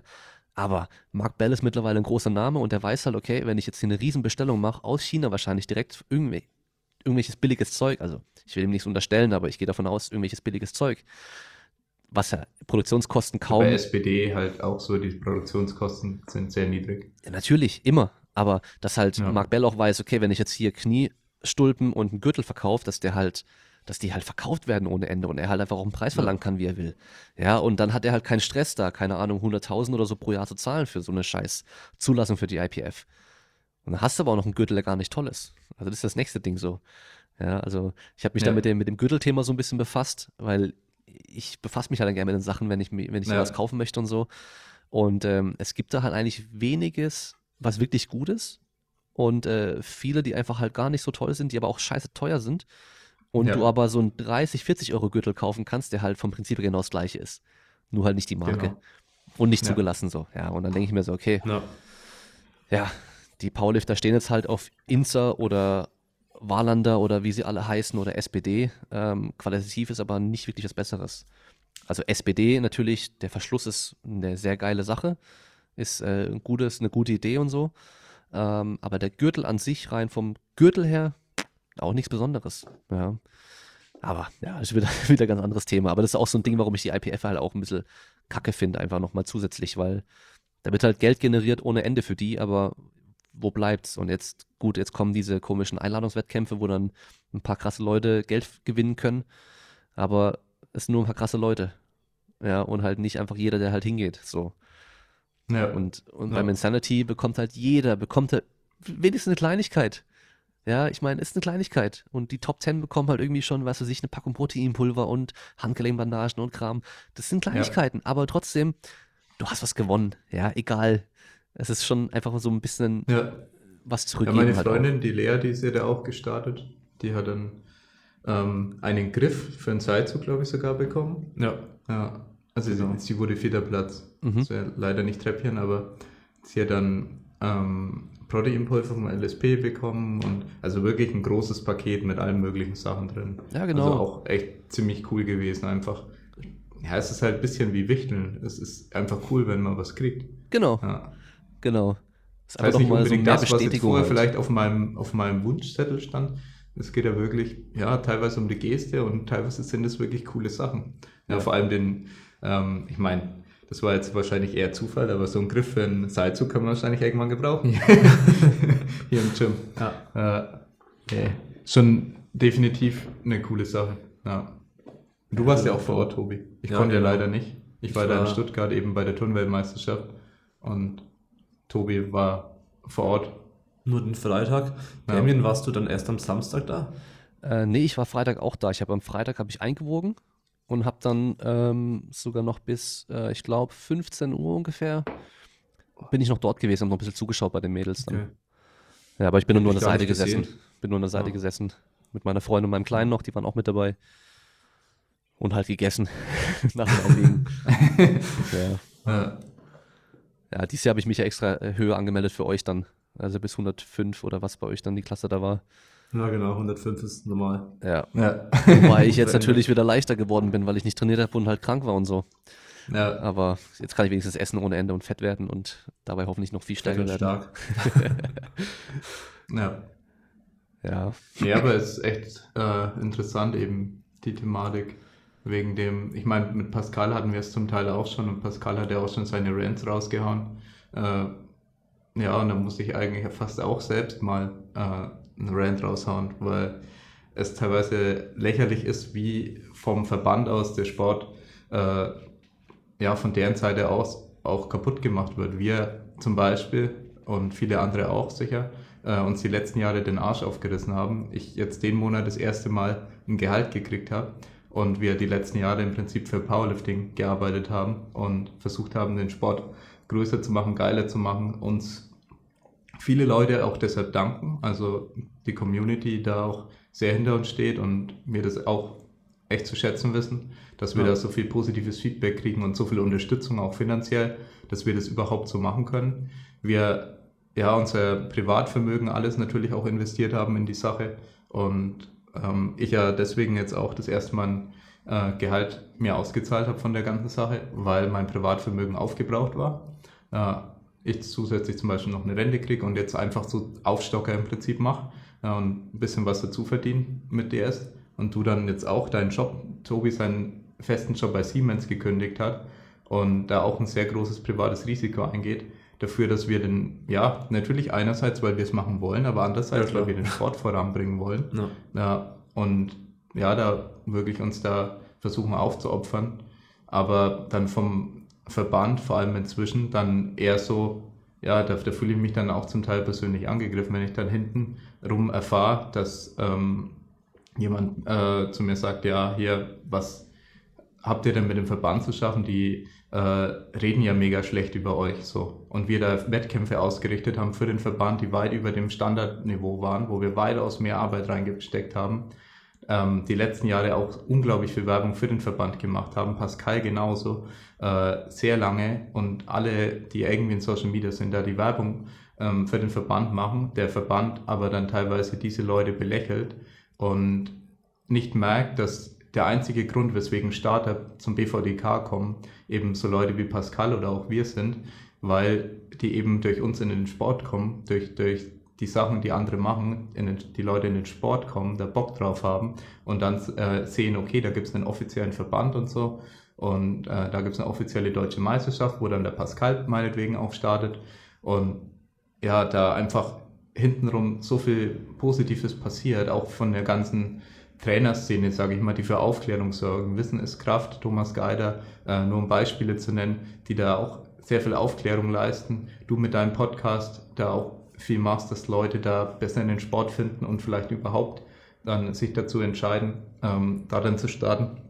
Und das der einzige Grund ist, dass da irgendwas passiert ja. und man sich dann teilweise wirklich in den äh, Rücken gefallen fühlt, weil ähm, die vom Verband äh, sagen, okay, äh, die arbeiten nicht für uns, die arbeiten gegen uns oder so, was halt überhaupt nicht so stimmt, weil alle miteinander eigentlich arbeiten könnten und sollten, ähm, aber es nicht mehr möglich war und wir die Zusammenarbeit deswegen auch abgebrochen haben, wir deswegen nicht mehr zu den deutschen Veranstaltungen sind.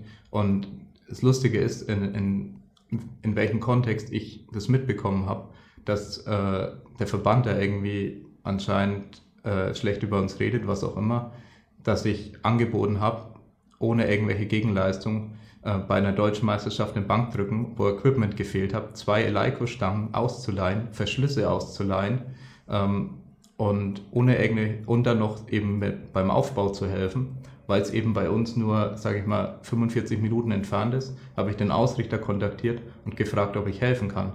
Ja, und das war das, der einzige Grund. Und dann habe ich jetzt erfahren, dass äh, der, der Ausrichter, der irgendwie dann ein Gespräch anscheinend mit BVDK hatte, was auch immer. Und er völlig entsetzt mich gefragt hat, was wir denn da gemacht haben, weil die uns so in Anführungszeichen hassen. Ja. Und wir es auch selber nicht wissen. Ja. Und wir jetzt halt deswegen natürlich auch irgendwann äh, vorher schon den Schluss getroffen haben, okay, wir haben vorher die anderen Argumente wegen dem, wir können den Verein nicht finanziell so belasten.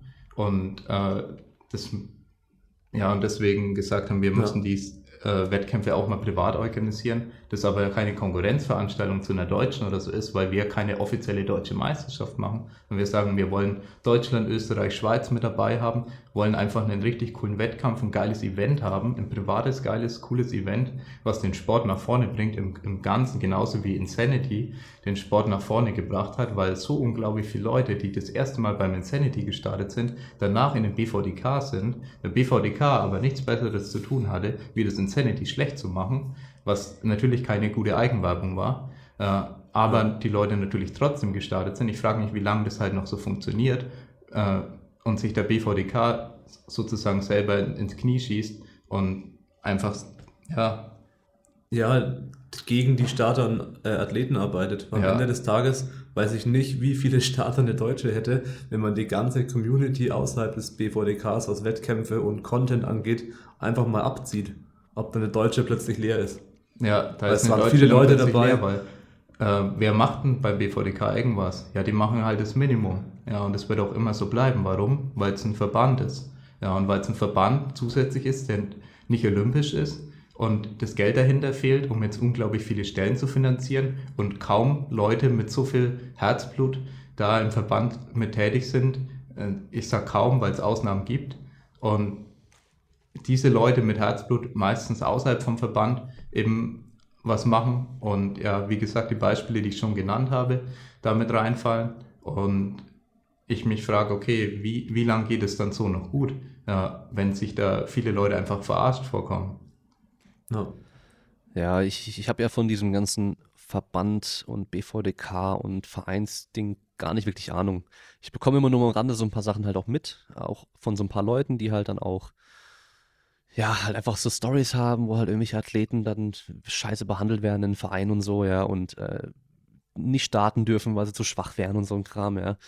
Nicht, nicht mal im Verein aufgenommen werden, das, das ist ja auch, das andere ja. Thema. Das, was ich jetzt vergessen habe anzusprechen, ist, ja. dass bei uns im Verein ganz viele Starter sind, die teilweise auch durch Pascal zum Glück, weil ich Pascal auch mal gesagt habe, hey, die Leute kannst du ruhig zu uns schicken, die nirgendwo aufgenommen werden. Oder halt ähm, Ansonsten, die haben die Vereine in Bayern abgeklappert und wir waren in manchen Fällen der fünfte oder sechste Verein, bei dem sie angefragt haben und sie waren völlig verwundert und unglaublich dankbar, dass wir sie aufgenommen haben, weil sie überall anders nur abgelehnt werden. Die Gründe kann ich nachvollziehen, die Gründe von den Vereinen. Ich will nicht gegen die Vereine schießen, ja, weil die Gründe sind, okay, du machst kein Equipped, okay, vielleicht zieht ein Verein sich als rein Equipped-Verein. Der andere Verein sagt, okay, du trainierst nicht oft genug da. Ja, und der andere Verein sagt ja, okay, ähm, wir, haben, wir sind schon voll. Ja, das sind so die drei Gründe, die ich bisher am häufigsten äh, gehört habe. Und das ist kein Einzelfall. Die Dunkelziffer ja. ist sehr, sehr hoch. Und es gibt viele Leute, die nie einen Sport finden, wenn es nicht einen Insanity gibt und wenn es nicht vielleicht auch unseren Wettkampf gibt, wo die Leute dann trotzdem starten können. Ja, vor allem, wenn ich nach der zweiten abgelehnten Anfrage wahrscheinlich keinen Bock mehr in den Verein Ja, die meisten haben nach der zweiten Anfrage sicher keinen Bock mehr. Dass ja. Leute fünf oder sechs Vereine abklammern, das halte ich eher für die Ausnahme. Auf jeden Fall, ja. Also ich habe einfach so als Außenstehender das Gefühl, dass es sind halt einfach so ein paar alte Säcke, die einfach keinen Bock auf das Neue haben und halt weiter ihr, ihr kleines Ding so machen wollen, so. Insgesamt so, ja. Ähm, früher war es doch cooler, als wir da zu fünften Wettkampf gemacht haben und ähm, wir halt dann alle stark waren, sozusagen. Ähm, ich weiß auch noch, meine allerersten Wettkämpfe, da waren noch kaum Leute da. Das war super klein. Da waren ein paar Starter und das war's. Und ja. das wäre immer noch so klein oder vielleicht sogar schon ausgestorben weil nämlich die Leute von damals bestimmt jetzt kein aktives Powerlifting mehr machen, aber niemand nachkommen würde, weil das an sich halt einfach uninteressant dann auch ist und nicht attraktiv ist, ja, und man auch da gar nicht davon was mitbekommt, ja. Ähm, und ich denke halt einfach, es ist total dumm von denen gewesen, das mit dem Insanity zum Beispiel, dass sie am Anfang halt auch schlecht über die gesprochen haben und so.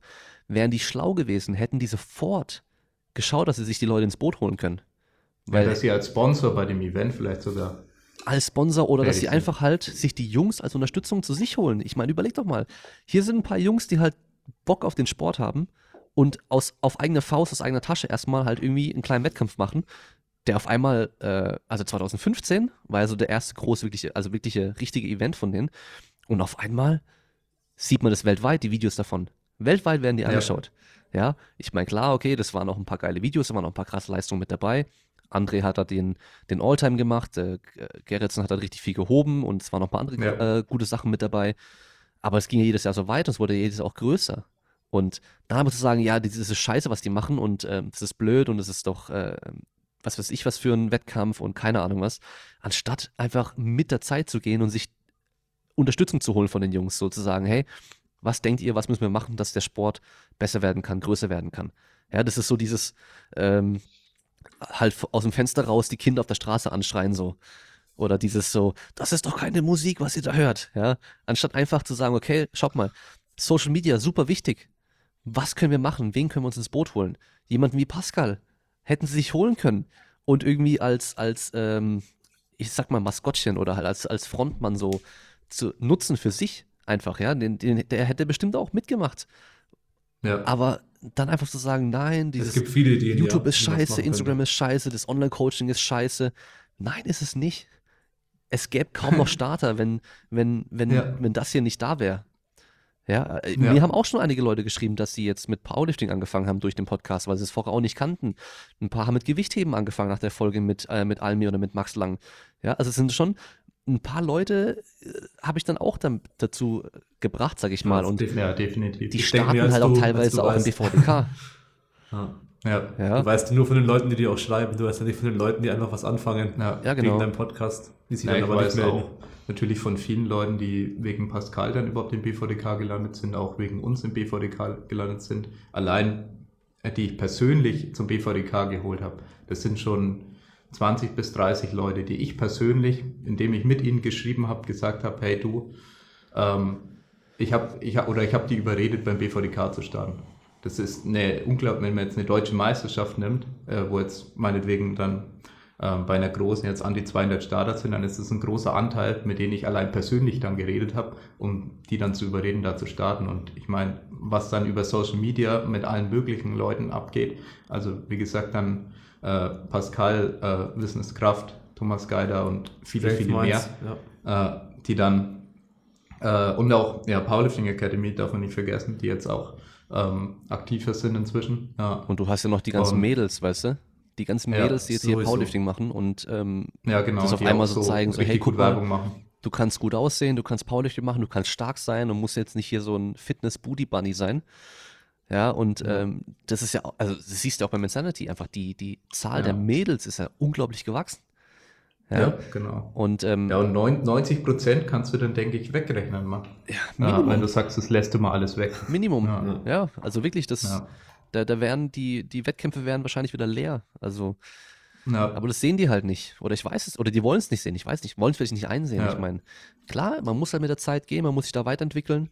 Ähm, man muss auch vielleicht auch wirklich so, also das ist auch so ein Ding, du, musst dir selber auch treu bleiben und dein eigenes Ding auch machen, wenn die halt irgendwie wirklich was dagegen haben und so und dann, okay, dann ist es halt so, aber dann, dann ist es halt einfach nur noch der BVDK und der ist aber halt nicht mehr relevant dann irgendwann und dann wird es halt auch so sein.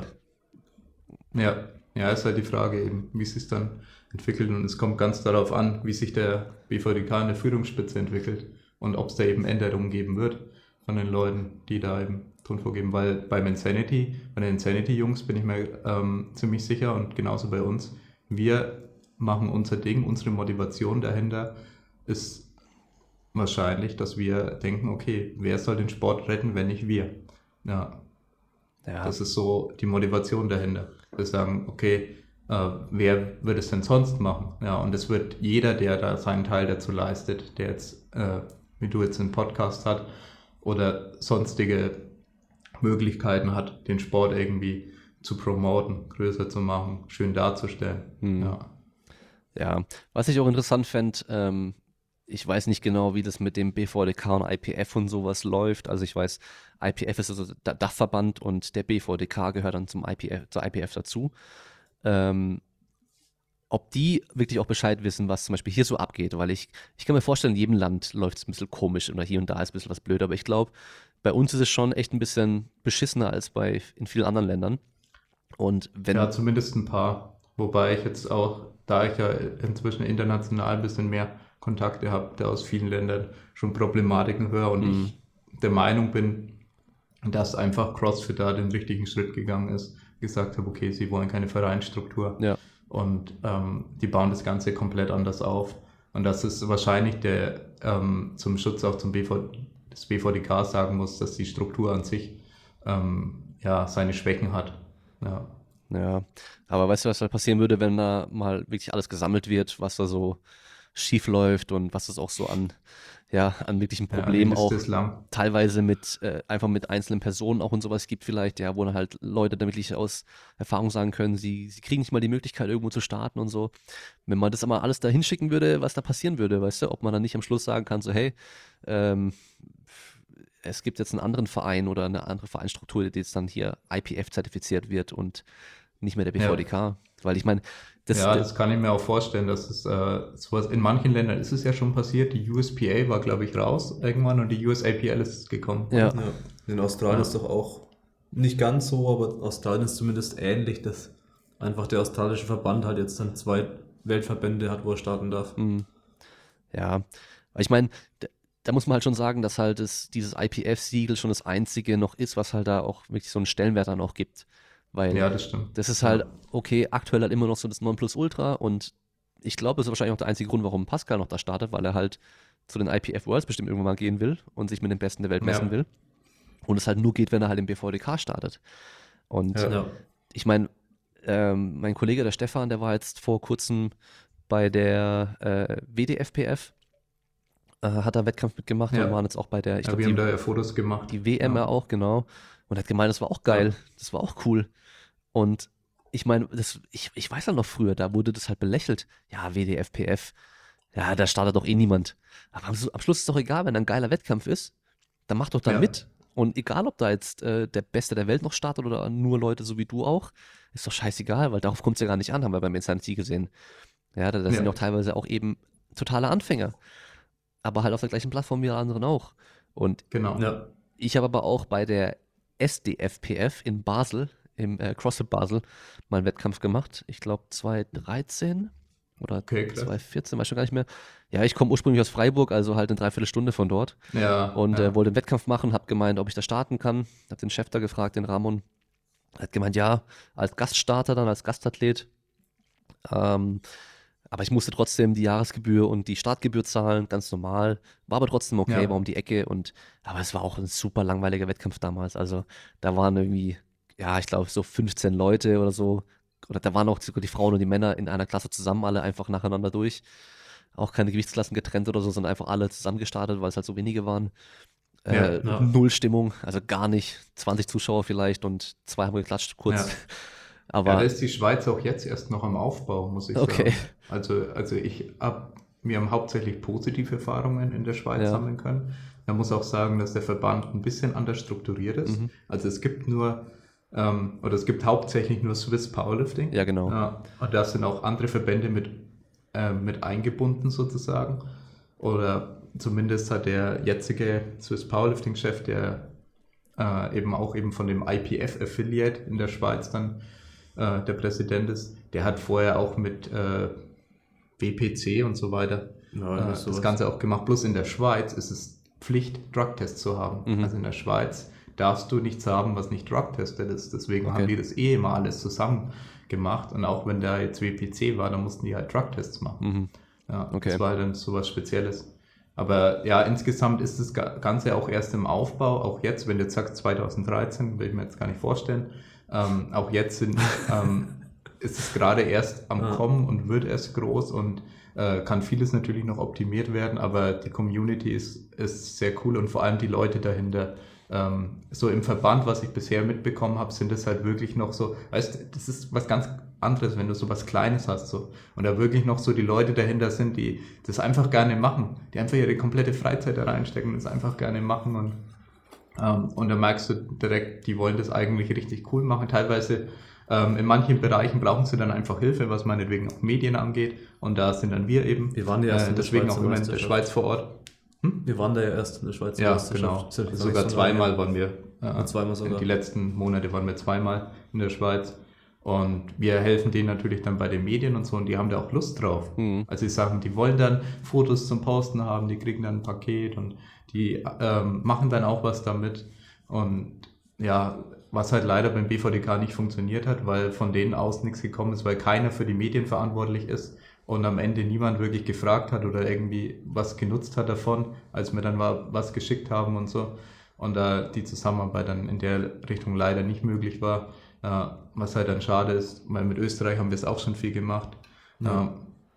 Äh, und ja, aber ich denke, die Schweiz wird auch ihren Weg da gehen, ja, in Sachen Powerlifting. Ich habe einen ähm, Athleten im Online-Coaching aus der Schweiz, der auch bei Swiss Powerlifting eben schon gestartet ist und da jetzt halt auch voll dabei ist so und ähm, dann auch immer wieder mal Kontakt mit dem Verband direkt auch hat, zum Nachfragen, ob er dann irgendwie was noch an Wettkämpfen gibt, wo er noch starten kann, weil dann war er irgendwie krank und musste abbrechen, dann musste er zum Militär und so. Und da ist auf jeden Fall auch Kommunikation auch da. Das heißt, du kannst direkt da hinschreiben und du bekommst auch eine Antwort und so, kannst oder telefonieren sogar.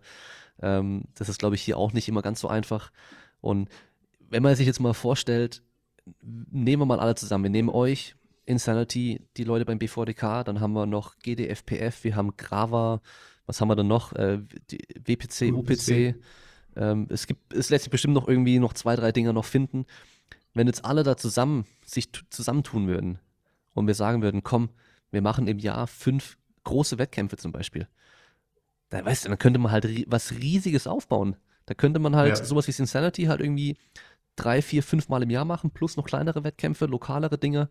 Ähm, weil da, dann ist die Manpower da, dann ist es organisatorisch viel einfacher, ja, dann ist es halt von den Locations her viel einfacher und so. Equipment ist zur Verfügung. Es wäre alles eigentlich ein krasses Ding. Man könnte halt, was weiß ich, German Powerlifting könntest du das nennen, so wie Swiss Powerlifting oder so. Alles unter einem großen Banner.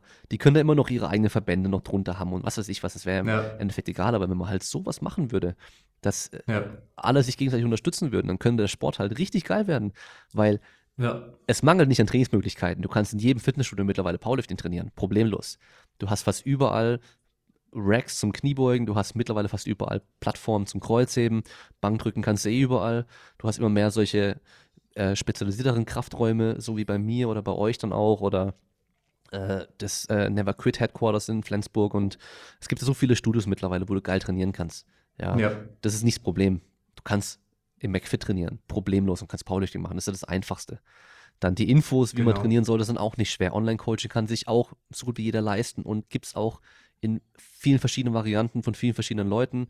Da kannst du gucken, wen ja. du am coolsten findest. Also daran mangelt es nicht. Es mangelt eigentlich nur an den Wettkämpfen. Zum, zumindest Trainingspläne, Online-Trainingspläne, weswegen das was, ja. das, was Pascal macht, so wichtig ist. Genau. Also, dass sich jeder leisten kann. Ja. Weil beim Online-Coaching wird es dann schon wieder schwierig, wenn es ein richtiges Online-Coaching ist, also mit wirklich regelmäßig Kontakt und so weiter. Klar, ist natürlich. Also für Studenten zumindest. Auf Dauer natürlich. aber da, da ist eben diese, dieser Kompromiss mit der Trainings, mit, mit einem Trainingsplan kauft oder so bei Pascal, ist da halt schon ziemlich nice. Weil das ist, ja, wo wir zum Beispiel auch keine Angebote haben bei DS. Ja. ja was so ein bisschen ähm, ein Problem auch ist. Also, wo wir sagen, okay, da sind wir froh, dass es Pascal gibt und dass ja. es andere da gibt, die Trainingspläne haben, weil am Ende können wir halt nicht jeden glücklich machen mit dem, was wir dann anbieten. Ja, ja. es ist ja auch so ein Ding, man muss ja den Markt jetzt auch nicht irgendwie überfluten mit 10.000 Mal im gleichen Angebot, sondern das, ähm, das Kilo für Kilo und das Progress von Pascal ist super gut. Deswegen ja. Sehe ich auch überhaupt keinen Sinn darin, jetzt auch nochmal so einen Plan rauszubringen. Für was? Ich meine, das ist ja auch ja. sowas. Ähm, also entweder du hast eine Idee, wo du sagst, okay, da bietest du Mehrwert der Community, da ja. hast du irgendwas, das kannst du vielleicht noch besser machen oder anders. Es geht ja oft ums anders, einen anderen Ansatz, mhm. was zum Beispiel für Informationen man verwertet in so einer Trainingsplanung, was man dann individualisieren kann noch, welche andere welchen Reglern kann jetzt der Nutzer vielleicht rumdrehen. Und wenn du dann eine super Idee hast, dann ist es geil, wenn die Community dann dieses Zusatzangebot vielleicht dann auch noch kriegt. Aber einfach nur zu sagen, hey, so der macht damit Geld, wir müssen auch damit Geld machen, das ist wieder, äh, das wäre wieder eine blöde Sache. Ja, genau. Und äh, das ist auch so, ich habe da auch schon zigmal Leuten dann auch den genauen Trainingsplan empfohlen, die ursprünglich mit äh, wegen Online-Coaching angefragt haben bei mir, wo ich sage, hey, ähm, ich glaube, für dich macht das eigentlich noch gar nicht so viel Sinn, du brauchst es noch gar nicht. Ähm, ja. Aber schau mal hier, nimm mal den, den Progress und trainier mal damit ein Jahr lang und äh, damit wirst du wahrscheinlich glücklich werden. So. Da, da verliere ich theoretisch Geld.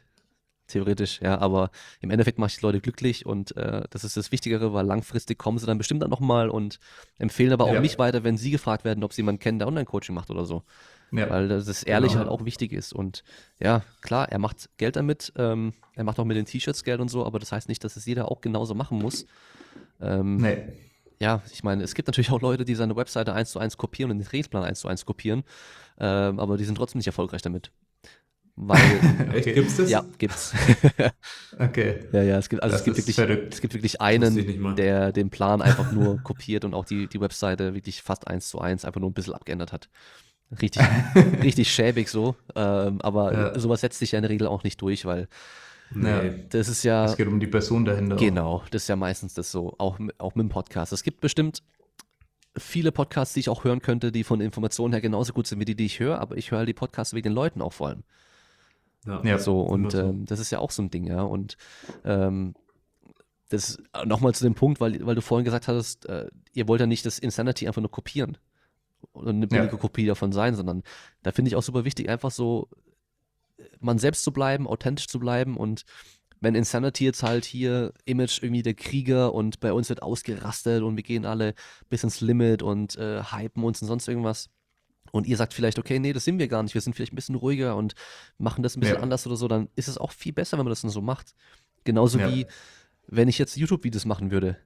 Meine würden bestimmt nicht aussehen wie die von Pascal. Ich würde da weniger Hip-Hop drin haben, auch wenn ich selber Hip-Hop höre, aber der Pascal ist halt ein cooler Typ. Und ja. also äh, ja, wir sind alle nicht so cool wie Pascal, das ist ja, das Problem. Also, äh, cool, cool ist jetzt Definitionssache, aber ich glaube, die Leute wissen, was gemeint ist, ja. Da, da sind wir ja. unterschiedlich und mit dem Podcast genau das Gleiche. Also, ich habe mir natürlich am Anfang auch ein paar Sachen angehört von anderen und mir Inspiration geholt, aber ich will halt nicht eins zu eins irgendwie was nachmachen, was dann nicht ich selbst bin. So. Ja, ja. und äh, wenn ich dann halt manchmal sage, ach, so ein, so ein Dreck oder so ein Scheiß oder so, dann ist es halt so, das sage ich dann auch. Dann nehme ich auch dann kein Blatt vor den Mund, genauso wie ich halt dann ähm, ja ja, meine Musik beim Podcast ist halt ein bisschen mehr, äh, ein bisschen mehr mit, äh, ja, es ist schon eigentlich leicht Hip-Hop, aber so ein bisschen Metal angehaucht und so. Und ähm, das ist einfach halt, ja, einfach mal selbst bleiben. Und das ist auch so ein ja. Ding, weil genau die Leute, die halt auf sowas stehen, kommen dann auch zu dir so. Und das ist ja mit Sanity genau das gleiche wie mit eurem Wettkampf dann oder ja, es gibt bestimmt Leute, die stehen voll auf Verein und BVDK und dann machen sie halt auch genau das. Und die werden beim Insanity auch nicht glücklich werden wahrscheinlich. Aber dann ist es halt so. Man kann eh nie jeden glücklich machen und von daher einfach so das machen, was, ja. was du geil findest, was du gut findest, weil dann machst du es meistens eh besser, als wenn du da versuchst, irgendwie was, was zu faken oder halt nur zu machen, weil du denkst, das bringt Geld. Äh, ja, wie wenn ich jetzt halt, ja, ich werde wahrscheinlich niemals einen, einen reinen Powerlifting-Trainingsplan oder so rausbringen. Für was dann auch? Ja, ich, da gibt es gute Leute, die sowas machen. Da gibt es Leute, die wirklich Powerlifting leben und das mache ich halt eigentlich nicht. Ich habe Powerlifting nur für mich aktuell einfach als, ähm, als Sportart, die ich halt mache, weil ich trainieren werde ich eh mein Leben lang. Nur halt, in welche Richtung ich dann mich mehr entwickle, ist halt die Frage, worauf ich dann gerade Bock ja, habe. Genau. Und wenn halt bei mir gerade einfach ansteht, okay, ich will stark sein, dann, dann mache ich das einfach. Und dann ist halt Powerlifting halt ein guter Test für mich so. Genau. Und äh, ob ich dann später mal Marathon laufe, äh, ich bezweifle es zwar, aber könnte auch passieren. ja. Oder ja. halt irgendwie nochmal was anderes finde für mich so. Aber ich bin halt. Genau. Äh, Pascal ist schon deutlich mehr Powerlifting als ich so. Und ähm, ich werde wahrscheinlich immer auch in der Sportathletik-Schiene bleiben und vielleicht da mal mehr machen so. Auch ja. trainingstechnisch und so. Ja, bei uns ist es ja auch so eine, eine, lustige Entwicklung, weil wir jetzt durchs Gym einfach wieder so die Rückentwicklung zur Sportathletik haben werden. Mhm. Also dass wir sagen, okay, Powerlifting ist ein fester Bestandteil in unserem Gym und vor allem in unserem Leben, vor allem beruflich. Aber gerade deswegen tut die Abwechslung gut, dass wir jetzt hier mein, äh, meinen Kunstrasen haben und ich jeden Tag meinen Handstand üben kann und äh, ich da auch sonstige andere Sachen machen kann, Athletiktraining ein bisschen mit integrieren kann in mein Powerlifting-Training. Und äh, ja, das war für mich natürlich auch persönlich gesehen immer ein Traum, dann solche Möglichkeiten zu haben selbst, weil ich nie den Zugang zu solchen Fitnessstudios hatte, immer da, wo ich gewohnt habe. Ja. ja, okay, was heißt nie? Ich habe in, ja, in, Wien gewohnt. Das Gym. Äh, ich habe in das Gym trainiert eine äh, längere Zeit und Aber zum äh, Beispiel, war eine sehr geile Erfahrung. Das Gym ist ein Top-Beispiel für das, was ich vorhin gemeint habe. Voll viele haben mich schon gefragt, ähm, warst du schon mal in das Gym, willst du da mal hingehen und wie findest du das und so. Und dann sage ich halt, hey, das Equipment scheint geil zu sein, aber es macht mich null an. Also, das ist einfach so, die, die Typen, wie die sich präsentieren und dieses ganze ähm, dicker Ärmel, sagen sie, glaube ich, und ähm, Astle. Oder ja, wie gesagt, keine Ahnung. Ich, ich habe auch in den Podcast mal reingehört, ich verstehe die Hälfte nicht, von daher, ähm, das, das macht mich null an. Das spricht mich kein Stück an.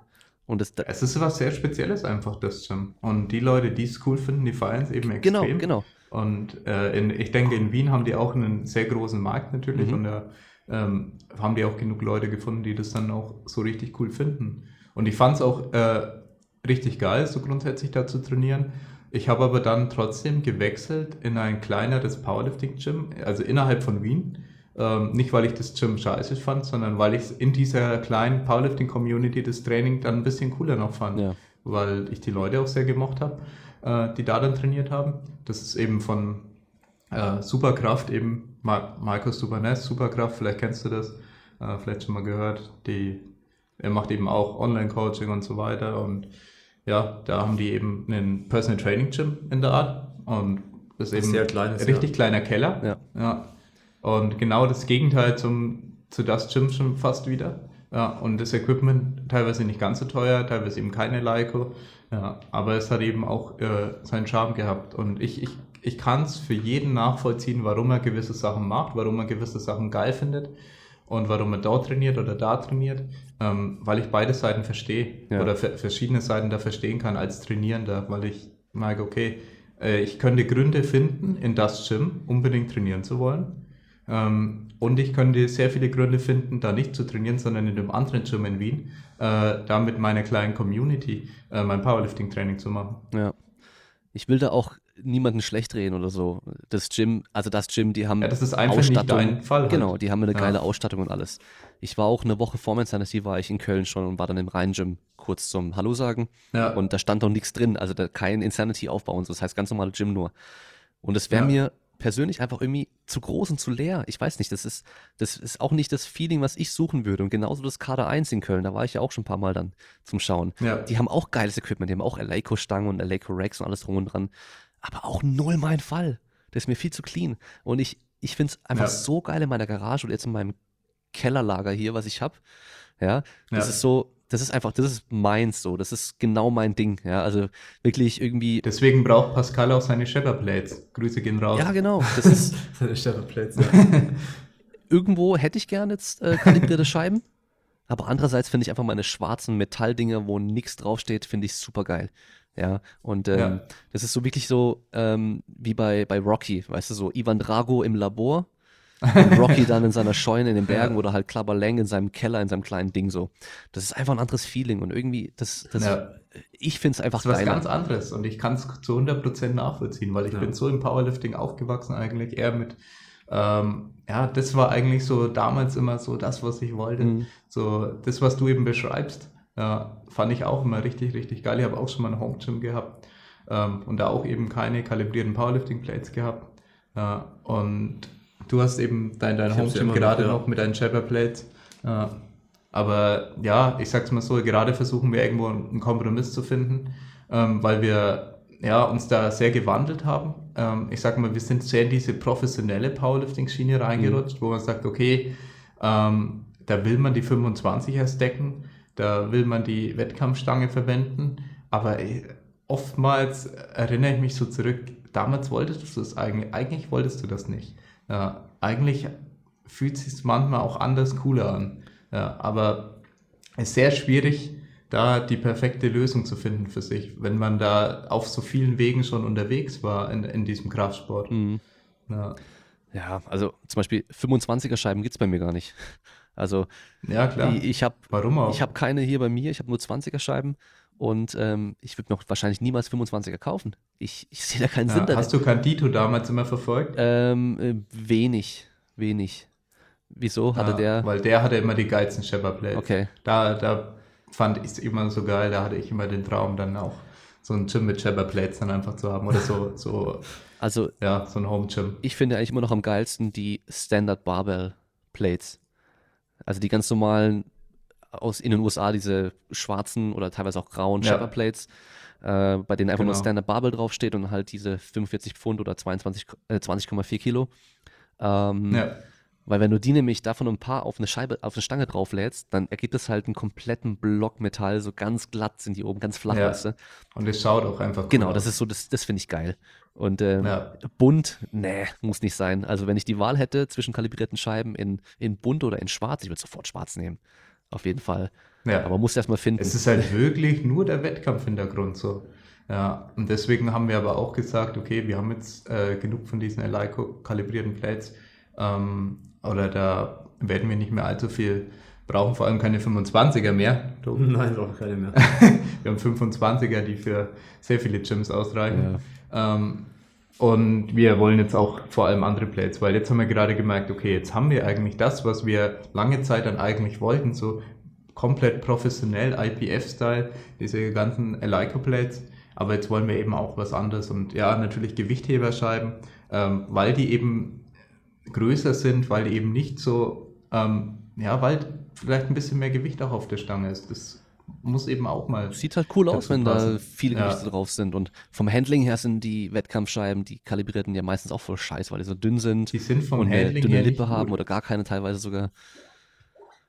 die sind vom Handling her wirklich nicht gut. Die punkten damit überhaupt gar nicht. Vor allem, wenn sie flach auf dem Boden Und- liegen. Benny, Grüße gehen raus an Benny, der sie nicht aufheben kann. Ja. Ähm, Auch keine zweieinhalber, wenn die flach am Boden liegt, keine Chance. aber genauso Wenn können wenn wir uns überlegen, zumindest an der Power Rack Station, da wo es eben dann passt, da wo ein Power Rack steht, dass wir sagen, das sind keine kalibrierten Elico Plates, sondern das sind Shatter Plates. Mhm. Ja. Ja, und sowas würde ich feiern, sowas fände ich cool. So eine Mischung halt. Ja, dass du irgendwo eine gesunde Mischung hast, weil wir wollen auch dieses, diesen Leistungssport Powerlifting fördern. Das heißt, wir wollen einen Elico Rack mit diesen fest kalibrierten Höhen ähm, oder mehrere natürlich davon. Und mit diesen kalibrierten Plates in Kombination mit der Wettkampfstange und den Wettkampfverschlüssen, dass die Leute auf diesem ähm, ja, Weltmeisterschaftsstandard äh, trainieren können. Äh, das wollten wir unbedingt immer haben. Und ja, das werden wir auch natürlich haben, aber es gibt auch mehr. Es gibt mehr in der Powerlifting, als jetzt eben nach IPF World Standard zu trainieren. Ja, das ist halt eben so dieses, man kann halt einfach mit ganz wenig schon richtig viel erreichen und ganz vieles ist halt einfach auch kein Muss. Also, ja, Pete Rubisch damals im Keller vor den Waschmaschinen und im Trockner, weißt du, das war, das war doch geil. Auch mit irgendwelchen Ja. Scheiben, also alle München, die er einfach hatte, weißt du, so nicht mal die, die gleichen überall, sondern einfach Er wusste nicht, wie viel er heben kann, das war ihm auch egal. Ja. und, ähm, und dann hast du aber halt Leute, weißt du, die, oh, ich habe meine Schuhe vergessen, meine Gewichtheberschuhe, oder, und können sie dann nicht trainieren Ja. an den Tag. Was soll denn das? Stell dich mal nicht so an. Ich meine, ich kann auch nicht gescheit beugen mit flachen Schuhen, ja, aber dann mache ich ja was anderes und trainiere trotzdem einfach so. Aber ähm, es geht immer und du, du brauchst, Ja. also ich, wenn ich zurückdenke an, an mein, meine Garage ganz am Anfang, was ich da drin hatte, so das war der billigste Kniebeugenständer, das war ein Set von eBay, ähm, so, ein, so ein schräger Kniebeugenständer, wo du dann so einen Pin reinstecken konntest in verschiedenen Höhen für die Ablage. Ähm, das Ding hatte wahrscheinlich eine Wandstärke von einem Millimeter ungefähr, das war so leicht. Und dazu noch eine verstellbare Bank, die halt gewackelt hat ohne Ende. Und das Ding habe ich für 45 Euro ersteigert, neu. Ja, also wirklich so, das war richtiger, richtiger Müll einfach. Aber ich habe damit angefangen zu trainieren und es hat funktioniert mit einer 30 Millimeter Stange Ja. und ähm, alle möglichen Scheiben zusammengesucht, noch von meinem Vater damals, ein paar selber gekauft, vom Nachbar welche bekommen und so. Ja. Ähm, und ich habe dann barfuß trainiert in der Garage, ohne irgendwie einen Boden drin und so. Und ich habe damit angefangen und es war geil und es hat funktioniert. Und dann habe ich mir irgendwann eine 50 mm Olympiastange gekauft. Und es war damals noch so, da gab es halt so das Premium-Modell bei den verschiedenen Shops für 250 Euro. So eine Billigstange eigentlich, so eine richtige schlechte Stange. Ja. Eine Gewichtheberstange auch, ja. Und ähm, hab dann mit der auch trainiert, die war dann irgendwann auch verbogen. Rändelung war schon fast weg teilweise und so und hat gequietscht und richtig schlecht eigentlich. Und dann halt ein richtiges Rack geholt und dann irgendwann eine Texas Powerbar bestellt. Und damals gab es es nur in zwei Shops in Deutschland. Ähm, ich glaube, der äh, Hantel Hartmann war es, glaube ich, oder, oder der andere Shop da, der so Powerlifting-Zeug gemacht hat und halt Strength Shop. Ja. Und habe ich sie bei Strength Shop dann bestellt gehabt und dann wusste ich das auch wirklich mal zu schätzen, was eine gute Handel bedeutet. Also ich hatte erst heute Morgen hier ein Mädel da, die bei mir im Online-Coaching ist und die im Fit One trainiert und ich kenne das Fit One. Also die ist bei mir im Online-Coaching, wo sie aus Stuttgart kommt, aber äh, macht natürlich dann trotzdem Sinn für sie. Ähm, ja. Und ich weiß, dass die Stangen da halt nicht so geil sind. Und jetzt heute halt zum ersten Mal eine richtig geile Stange in der Hand gehabt. Und das sind halt Sachen, die, die weißt du halt nicht, wenn du halt immer in so einem krassen Studio trainierst und von Anfang an mit kalibrierten Scheiben und Wettkampfstangen und eine perfekte Bank und allem drum und dran. So, das sind alles so Sachen, die sind geil, wenn du sie dann mal hast, aber es ist gut, das zu kennen, Es ist eigentlich mal nicht zu haben. nur geil, wenn du es am Anfang nicht hattest. Ja, genau. also ich habe ja auch Vergleich. damals, ich meine, habe ich schon im Podcast erzählt, damals einen Schrank haben wir umgedreht und mit einer Curlstange habe ich Bankdrücken gemacht mit einer 30 mm. Ja. Also das war so, wie ich angefangen habe vor, also war ich wahrscheinlich 14 oder so, jetzt bin ich Ja. 32. Ähm, so, das waren meine ersten Bankdrückerfahrungen, wie ich halt angefangen habe. Und ja, dass ich jetzt natürlich äh, ein bisschen ambitionierter trainiere, ist auch erst so äh, zehn Jahre überhaupt ambitionierter trainiere und Mhm. Powerlifting äh, dann sechs Jahre vielleicht in dem Dreh. Ja, und dieser Weg dahin, das ist ja eigentlich das, was dieses Equipment dann am Ende für mich so geil macht, weil ich eben auch wie du eben diese komplette, ähm, diesen kompletten Weg gegangen bin von diesem absolut grottigen Equipment ähm, und du hast es aber nicht gewusst, du hast halt einfach gemacht und ich weiß es jetzt zu schätzen, zum Teil eine Leico-Bank, wie, wie geil die eigentlich ist, wie geil es ist, da drauf zu liegen. Und jetzt habe ich aber auch oft gemerkt, dass Leute, die da überhaupt keinen Bezug haben, die vielleicht noch nicht mal einen Wettkampf gemacht haben, überhaupt gar nicht wissen, was die jetzt daran haben, wenn jetzt wir hier unsere Leico-Kombis stehen haben, weil ja, ja. Äh, es gewisse Leute, die, die kommen hier rein und da leuchten die auch. Ja, da gibt es aber auch andere Leute, die sagen, ja, ist cool, hier kann ich trainieren. das ist ja. am Olympiastützpunkt in Stuttgart so krass, weil ähm, da gibt es acht Leico Gewichtheberstangen und halt noch so voll viele alte Schnellstangen und so. Also ganz viele verschiedene ja. Stangen noch aus der Alte, ja. Und die Eleiko sind halt schön verchromt silber, die glänzen halt auch, ja. ja. Okay. In Fellbach im Gewichtheberverein gibt es eine Eleiko-Wettkampfstange fürs Gewichtheben. Und die ist in der Regel aber auch ähm, weggeschlossen. Ich bin mir nicht ganz sicher. Auf jeden Fall, wer sie da halt auf die äh, Kniebeugenständer legt, der fliegt halt raus. ja, weil ja. der halt dann die Rändelung am Arsch macht. Und am ja. USP, die, die, die holen sich dann von der anderen Seite vom Gym einfach die silberne Eleiko-Stange, weil die halt cooler aussieht für die. Und benutzen ja. die zum Bankdrücken auf den Hammer Strength Bänken, die halt Metallhaken haben. ja. Und jeder Gewichtheber wird, der wird ausrasten, der wird heulen, weil die schöne Stange einfach missbraucht wird so. Ja. Ja, und äh, dann, ja, dann, oder hast du halt irgendwo Gyms, wo du, wo du natürlich gute Stangen hast und die Leute wissen es gar nicht und benutzen die halt irgendwie scheiße und haben da keine Acht drauf und das Equipment auch so, das ja, den Respekt vom Equipment auch, das ist auch so ein Ding so. Haben sie halt nicht, weil sie einfach nicht kennen und halt auch nicht verstehen, dass es irgendwie was Besonderes ist. Und bei, beim Tricken damals bei mir genau das Gleiche. Wir haben angefangen, äh, draußen auf der Wiese im Sand, ja, vom, von der Wiese in den Sand zu springen und dann halt irgendwann in die Halle rein und da dann aufgebaut und einfach, wir hatten jahrelang nur harten Bodenläufer, also einfach nur eine Rolle, die man halt auslegt und haben darauf halt dann trainiert ja. mit einer Weichbodenmatte hinten dran und so. Als wir dann zum ersten Mal lass mich überlegen, das war dann knapp zwei Jahre, nachdem wir angefangen mit dem Tricken, zum ersten Mal auf einem Federboden waren. Auf so einem Sprungboden, Schwingboden. Ja, das ist geil. Hey, wir sind ausgeflippt. Wir, wir, wir, sind, wir sind einfach auf der Stelle rumgesprungen und konnten es nicht glauben, wie geil das war. Wir kannten sie aus den Videos aus den USA. Wir sind fast durchgedreht. Wir fanden das so geil. Ja, und heutzutage hast du halt die Trigger, die, die fangen halt in der krassen Halle an. Und die können halt draußen gar nicht mehr tricken, weil sie halt nur auf diesem Schwungboden alles trainieren, weißt ja. du? Also und so weit ist bei uns gar nicht gekommen. Wir Schnitzelgrube, alles drum und dran, und, weißt du? Und ganz normal in der Halle. Aber so mit dem Federboden habe ich selber nie was gemacht. Ich weiß es nur jetzt auch vom Turnen und so. Wir natürlich bei der WM Federboden ja. und so. Ich, ich weiß, wie es ist äh, grundsätzlich, aber ich habe es selber nie gemacht. Ja, das, das Kunst, Kunstturnforum, ähm, da war ich auch dann vor zwei, drei Jahren nochmal drin ja. auch mal so ein bisschen, bisschen was machen so. Und da haben sie ja oben so zwei große Flächen. Und die eine ist dann dieser Berlin-Boden. Also da war in Berlin irgendwie, ich weiß nicht mehr, was dann war, WM damals oder EM oder so. Und dafür kam dann der neue Boden raus, der halt wirklich, also nicht die Schaumstoffwürfel äh, unten drunter hat, sondern solche richtigen Federn. Und der schwingt halt nochmal anders. Der wirft nochmal viel krasser, aber ja. schlägt bei der Landung halt auch viel mehr dagegen. Und äh, da mussten viele sich noch um, äh, äh, ja, wie soll man sagen, dran gewöhnen erstmal und die Technik ein bisschen abändern. Ja. Hä, und das Ding war halt krass einfach, ja, das, das ist brutal, da fliegst du halt echt. Oder, oder hier in so einer Halle war ich dann auch mal auf einem, äh, oh fuck, wie heißt denn das? Airtrack. Weißt du, dieses, ähm, dieses aufgeblasene Teil, also so ein Boden, der ist dann irgendwie so mhm. 40, 50 Zentimeter hoch, irgendwie mit einer recht harten Oberfläche so, aber unten halt Luft gefüllt. Und das Ding wirft halt nochmal viel krasser. Also da kannst du dich halt hinstellen, aus dem Stand machst du einen Rückwärtssaldo und prellst dann gleich weiter in den nächsten, machst halt so schneller dann, so bam, bam, bam, bam, so geprellte, weißt du. Da brauchst du ja. nicht mal eine Radwende vorher machen, weil das Ding halt einfach brutal dich wirft so. Und ja, ich meine, Leute fangen heute an.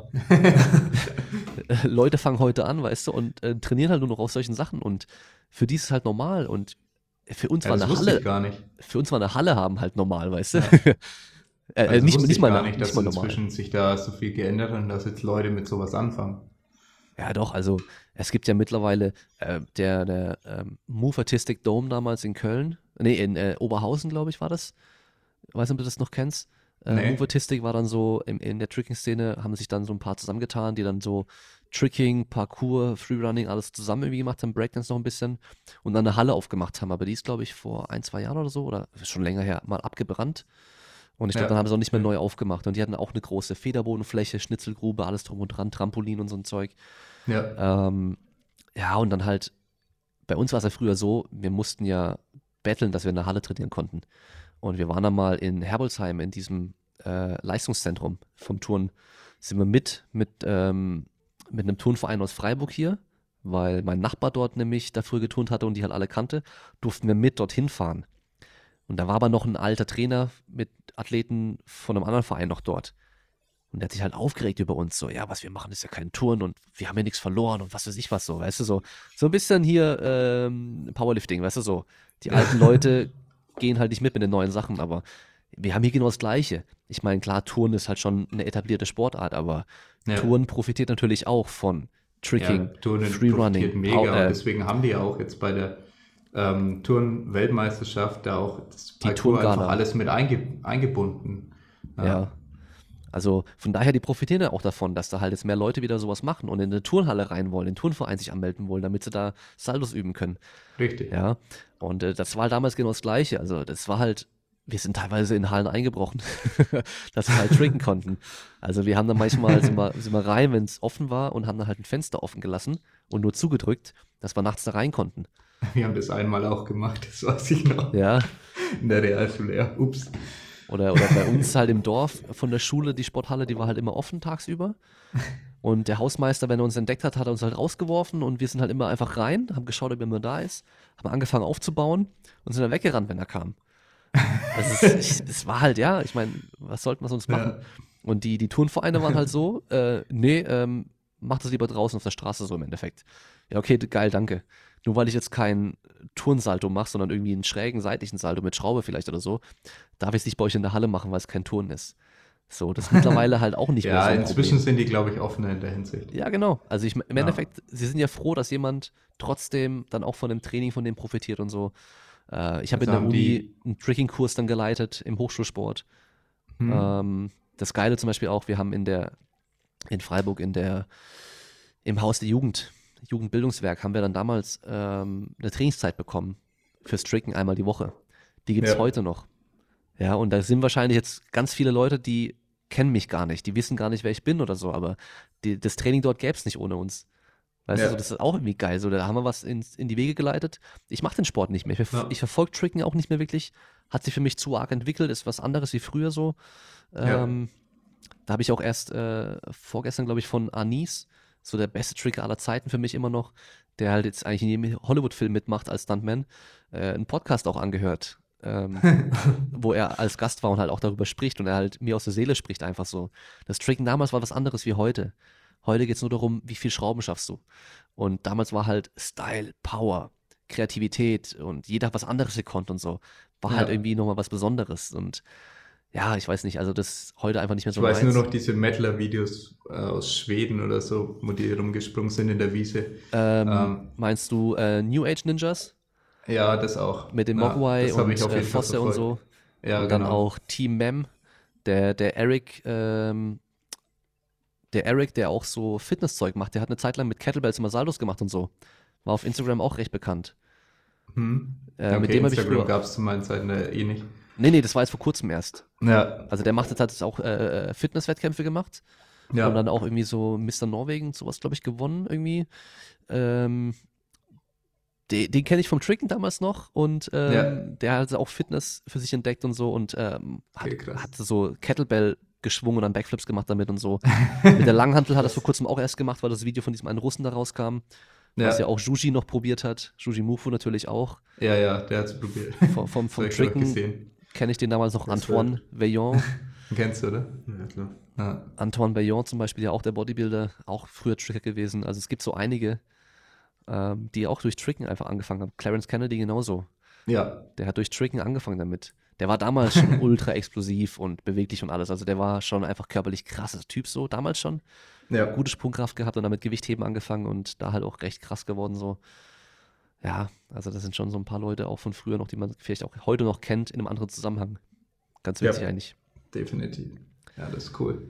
Ja, aber dann auch so eine Entwicklung, die vielleicht ähm, der Kraftsport vielleicht zum Teil erst noch machen muss, was der Turnerverband schon hinter sich hat. Ja. Andere Szenen mit zu integrieren.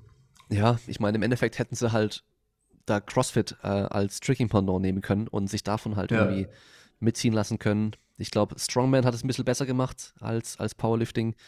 Ähm, und ja. Gewichtheben genauso. Also Gewichtheben boomt einfach halt durch CrossFit, muss man sagen. Ja, ja. ja. Weil theoretisch, genau. wenn du halt schaust, Olympischen Spiele und so, dann die ganzen Sperrungen und positiven Testresultate und sowas, werden ja eigentlich so so der, der letzte Messerstich, so bevor, bevor der Sport dann stirbt. Ähm, Aber ja, durch CrossFit halt ist immer noch relevant. Und äh, das Ja.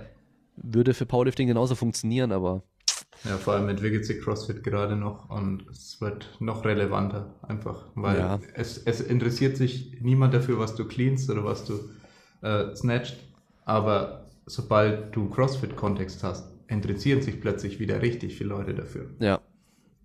Ja, und ähm, das ist ja auch beim CrossFit so. Die Leute kommen durch CrossFit in Berührung mit Krafttraining, mit Langhanteln und ganzem Kram. Und dann Ja. irgendwann, also okay, einige bleiben dabei, ein paar machen richtig CrossFit professionell mit Wettkämpfen, allem drum und dran.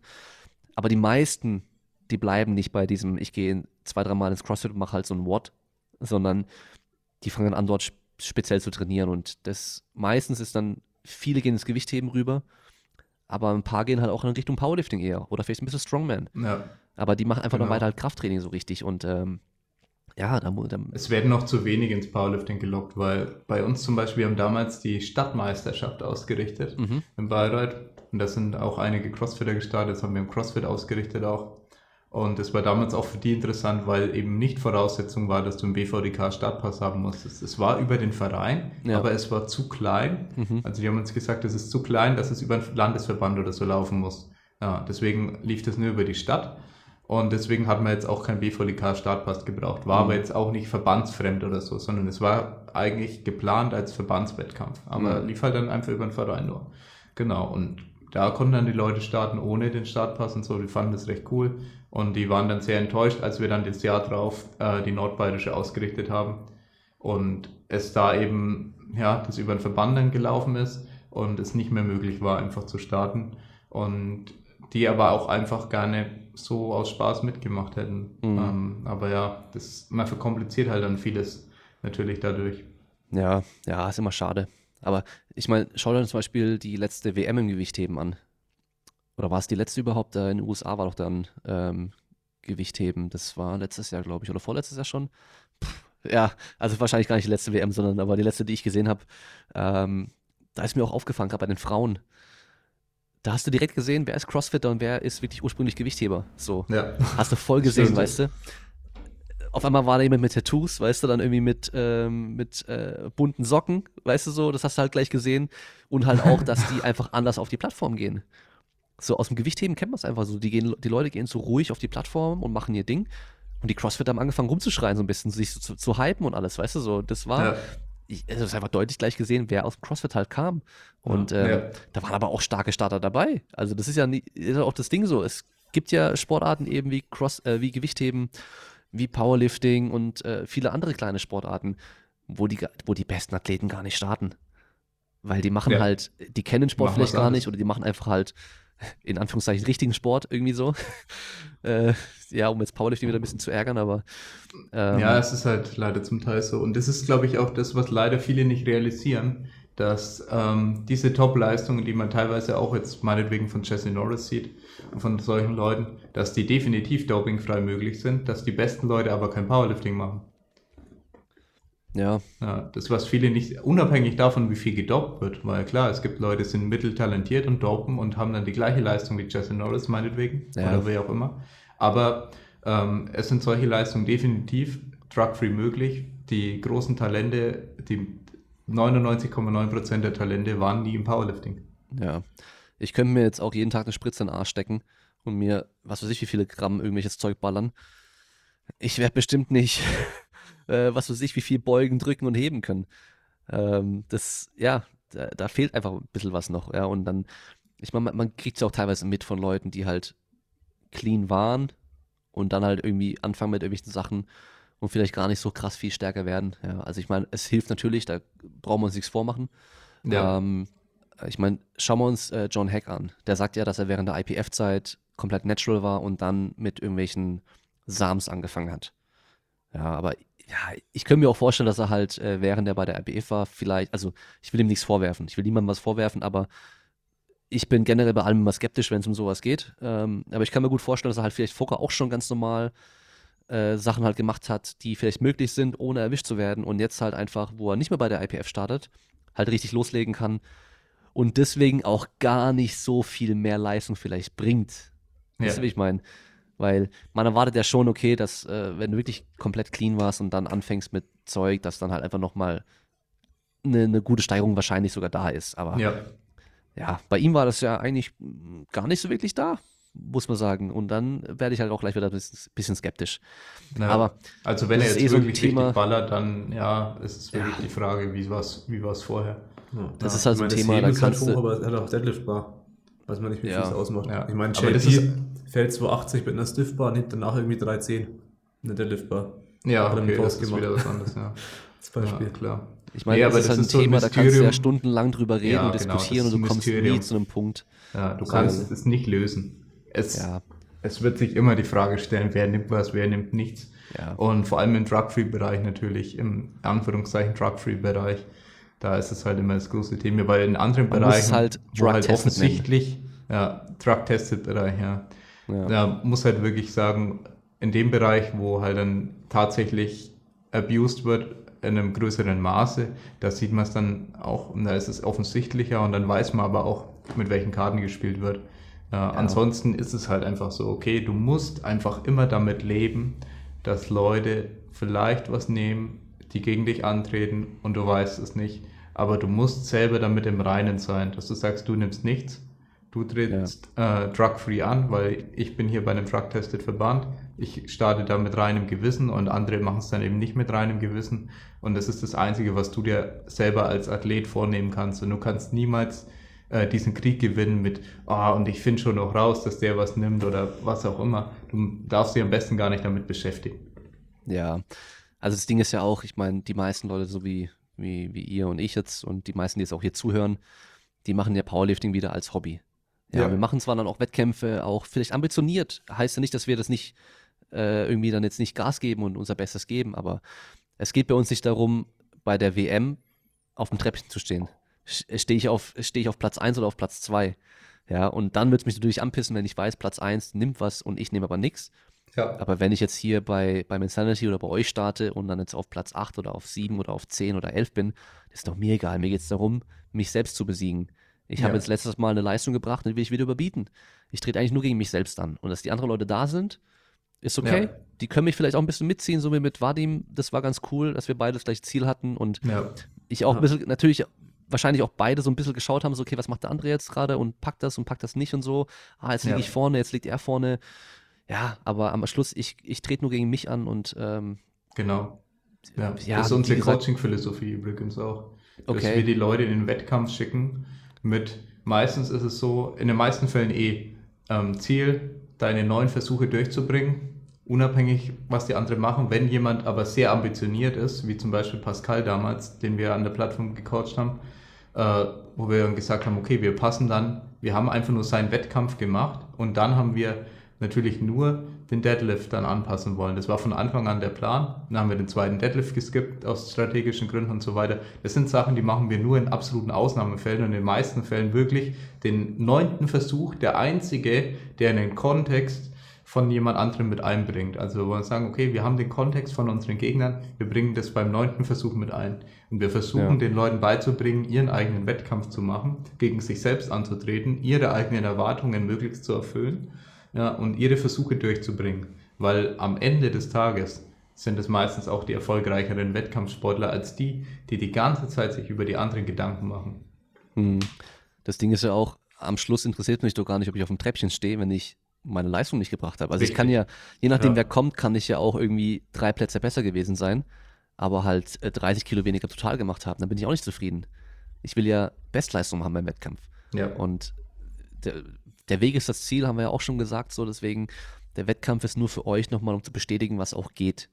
Ja, und äh, es auf den Punkt zu bringen. Und das Training Ja. davor war ja das Wichtige, was ihr gemacht habt. richtig. Ja. Das, das Training, das ist wie beim Eisberg. So die Spitze vom Eisberg ist halt dann der Wettkampf. Das meiste sehen die Leute nicht. Genau. Und ähm, das ist eigentlich der wichtigere Teil, ja. Ja, genau. Und dann, ah, ich weiß noch, das war ähm, letztes Jahr beim Insanity. Da war ich nämlich, ähm, als die Mädels dran waren an dem Tag, war ich äh, im Hotel bei uns und habe im Livestream halt zugeschaut, der von Pascal kam. Und dann haben halt voll viele irgendwelche blöden Kommentare auch gebracht und so. Und ähm, da war da der Jeffrey Potzowait war noch mit drin. Und äh, ich weiß gar nicht mehr, wie es drauf kam, aber ich habe es gesagt und er hat es dann auch gesagt so. Äh, du bist erst wirklich Powerlifter, wenn du auch einen Wettkampf machst, weil sonst trainierst du halt Powerlifting. Aber ich bin ja auch kein Astronaut, wenn ich nicht im Weltall war, so. Ja, ja, oder ich, ich, ich, ich bin auch kein Schwimmer, wenn ich halt nicht im Wasser war. So. Richtig. Das ist vielleicht ja. so ein bisschen, ja, einfach so blödes Gelaber und auch ein bisschen unnötig von mir oder so, aber das ist einfach meine Ansicht auch so. Und dann war am nächsten Tag halt, weißt du, waren dann irgendwelche Kommentare drin, habe ich, äh, hat meine Freundin mir sogar noch Screenshots geschickt von dem, von dem äh, YouTube-Chat. Ähm, ja, was, äh, bis 90 und dann macht er nur so wenig und so und äh, ist erwachsener Mann und so und äh, reißt aber so das Maul auf hier, Powerlifting, Professor, was weiß ich was so. weißt du so, ich meine. Ja, hast du von einigen Leuten das Ego angegriffen. Ja, ja ich meine, die, die, also das juckt mich ja nicht, was der da schreibt, so, weißt du, aber wenn der halt vorher irgendwelchen Quatsch einfach schreibt, so, das, mein Wissen und meine Entwicklung hat auch nichts mit meiner aktuellen Leistung zu tun, erstmal. Und ja. die, die wissen ja auch, wie gesagt, die, die, die, Spitze vom Eisberg haben sie jetzt gesehen, aber die wissen ja gar nicht, was dahinter alles oder darunter alles versteckt war so. Ja. Der weiß nicht, dass ich mit 30 Kilo Kniebeugen angefangen habe und nicht mal ganz runterkam. Oder, oder Bankdrücken 30 Kilo am Anfang nur geschafft habe und Kreuzheben mit 40 habe ich angefangen. Also ich war jetzt nicht wie, wie irgendjemand anderes, der dann vielleicht beim ersten Mal Kreuzheben mit 120 trainiert oder so, sondern ich musste dafür trainieren. Ja. Ich habe, glaube ich, zwei Jahre gebraucht, bis ich 80 Kilo drücken konnte einmal. Also das ist so, ich habe mich ja. schon extrem verbessert. Und mein erstes Max war übrigens, also das erste Mal, wo ich ausgemaxt habe und unglaublich stolz war, waren 60 Kilo auf der Bank. Ja, also wo ich, wo ich gezielt äh, drauf hintrainiert habe. Ich habe ich hab, äh, dann 80 äh, einmal drücken können und dann war ein Kumpel bei mir zum Trainieren dabei in der Garage, äh, ein Tricker-Kollege, der halt auch so Handstandzeugen und so gemacht hat, aber halt nur so ein bisschen geübt hat einfach, ja. Ja. War halt kleiner als ich, aber schwerer als ich, hat 80, dann gleich zweimal gedrückt. Und ich dachte, ja, geil. Erster Versuch, ja. Oder, oder äh, Fabian Gerritsen zum Beispiel. Der hat ja 312,5, glaube ich, gehoben dann. Das müsste so, glaube ich, gewesen sein. Also schon richtig krass viel gehoben. Ja. Und ähm, ich weiß aber noch, dass er, nachdem er so dann Kreuzheben ein bisschen trainiert hatte und mal richtig gemaxt hat zum Gucken, was geht, 230 gehoben hat. So, ja, also nach. Also weiß, am Anfang er, meinst du jetzt? Am Anfang, ja. ja. Ich weiß nicht, wie lange er trainiert hat, aber er hat dann auf jeden Fall zum ersten Mal so richtig mal ausgemaxt zum Gucken, was so geht. Und ähm, dann hat er zu dann, dann hat er dann auch äh, nach weiterem Training irgendwie 180 gebeugt das weiß ich noch. Und dann hat er mich zu, äh, in Freiburg besucht gehabt mit seiner Freundin noch damals. Und ähm, das war dann über zwischen Weihnachten und Silvester. Da war er dann äh, ein paar Tage bei uns. Und da haben wir auch zusammen trainiert und er hatte vorher noch nie einen Gürtel benutzt. Und dann habe ich ihm äh, meinen Gürtel gegeben zum Anziehen beim Kniebeugen. Sein Max war 180. Und dann haben wir äh, seine Technik doch so ein bisschen verbessert, haben gesagt, okay, probier mal das und das und das. Weil das war halt am Anfang noch so recht am Anfang von seiner Trainingskarriere so. Das heißt, der war halt auch technisch noch nicht konstant und da ging aber noch ein bisschen mehr. Und ähm, dam damals war ich schon ein bisschen länger dabei auch und hatte halt ein bisschen mehr Verständnis dafür. Und dann hat er 210 gebeugt. Einfach 30 Kilo mehr als sein voriges Max. Also das, und das vorige Max war halt aktuell, sag ich mal. So, also ja, und das habe ich jetzt gerade erst geschafft. Also ich habe jetzt beim Insanity 220 gebeugt, aber davor war mein Max halt 200. Äh, aber halt über Jahre hinweg, aber ich habe jetzt auch die letzten drei oder vier Jahre eigentlich nie ambitioniert und regelmäßig trainiert, sage ich mal, mit Ziel wirklich jetzt, okay, Powerlifting total verbessern, sondern einfach nur halt gepumpt, wie ich Bock hatte. Aber trotzdem, ich habe jetzt halt ähm, für Insanity ein halbes Jahr lang wirklich fokussiert trainiert, habe mich dann von 200 auf 220 steigern, oder von 202,5 auf 220 steigern können. Ist eine gute Steigerung, ähm, aber ich habe mir auch einen Arsch aufgerissen so. Ja. ja? ja. Und ähm, ja, äh, Benedikt Magnusson hat ja anscheinend auch irgendwie direkt über 200 gehoben beim ersten Mal Kreuzheben probieren. Ja, da wundert es ja, mich nicht. Ja, ich glaube sogar, halt dass da welche dabei waren, die an die 300 oder 300 sogar gehoben haben beim ersten Mal ausprobieren. Und das kann ich mir auch vorstellen. Also, ja. äh, dass Leute mehr als Gerritsen heben beim ersten Mal ausprobieren. Also einfach Leute, die halt viel krasser noch gebaut sind, schwerer sind. Ja, äh, klar. Einfach so, so Strongman-Typen halt, ne? Ja. Der mit so einer Stimme die Gegend trägt. Ja. Ich meine, zum Beispiel Eddie Hall ist so groß wie ich. Ja, also für einen Strongman ist er klein mit 1,90, aber er ist so groß ja. wie ich.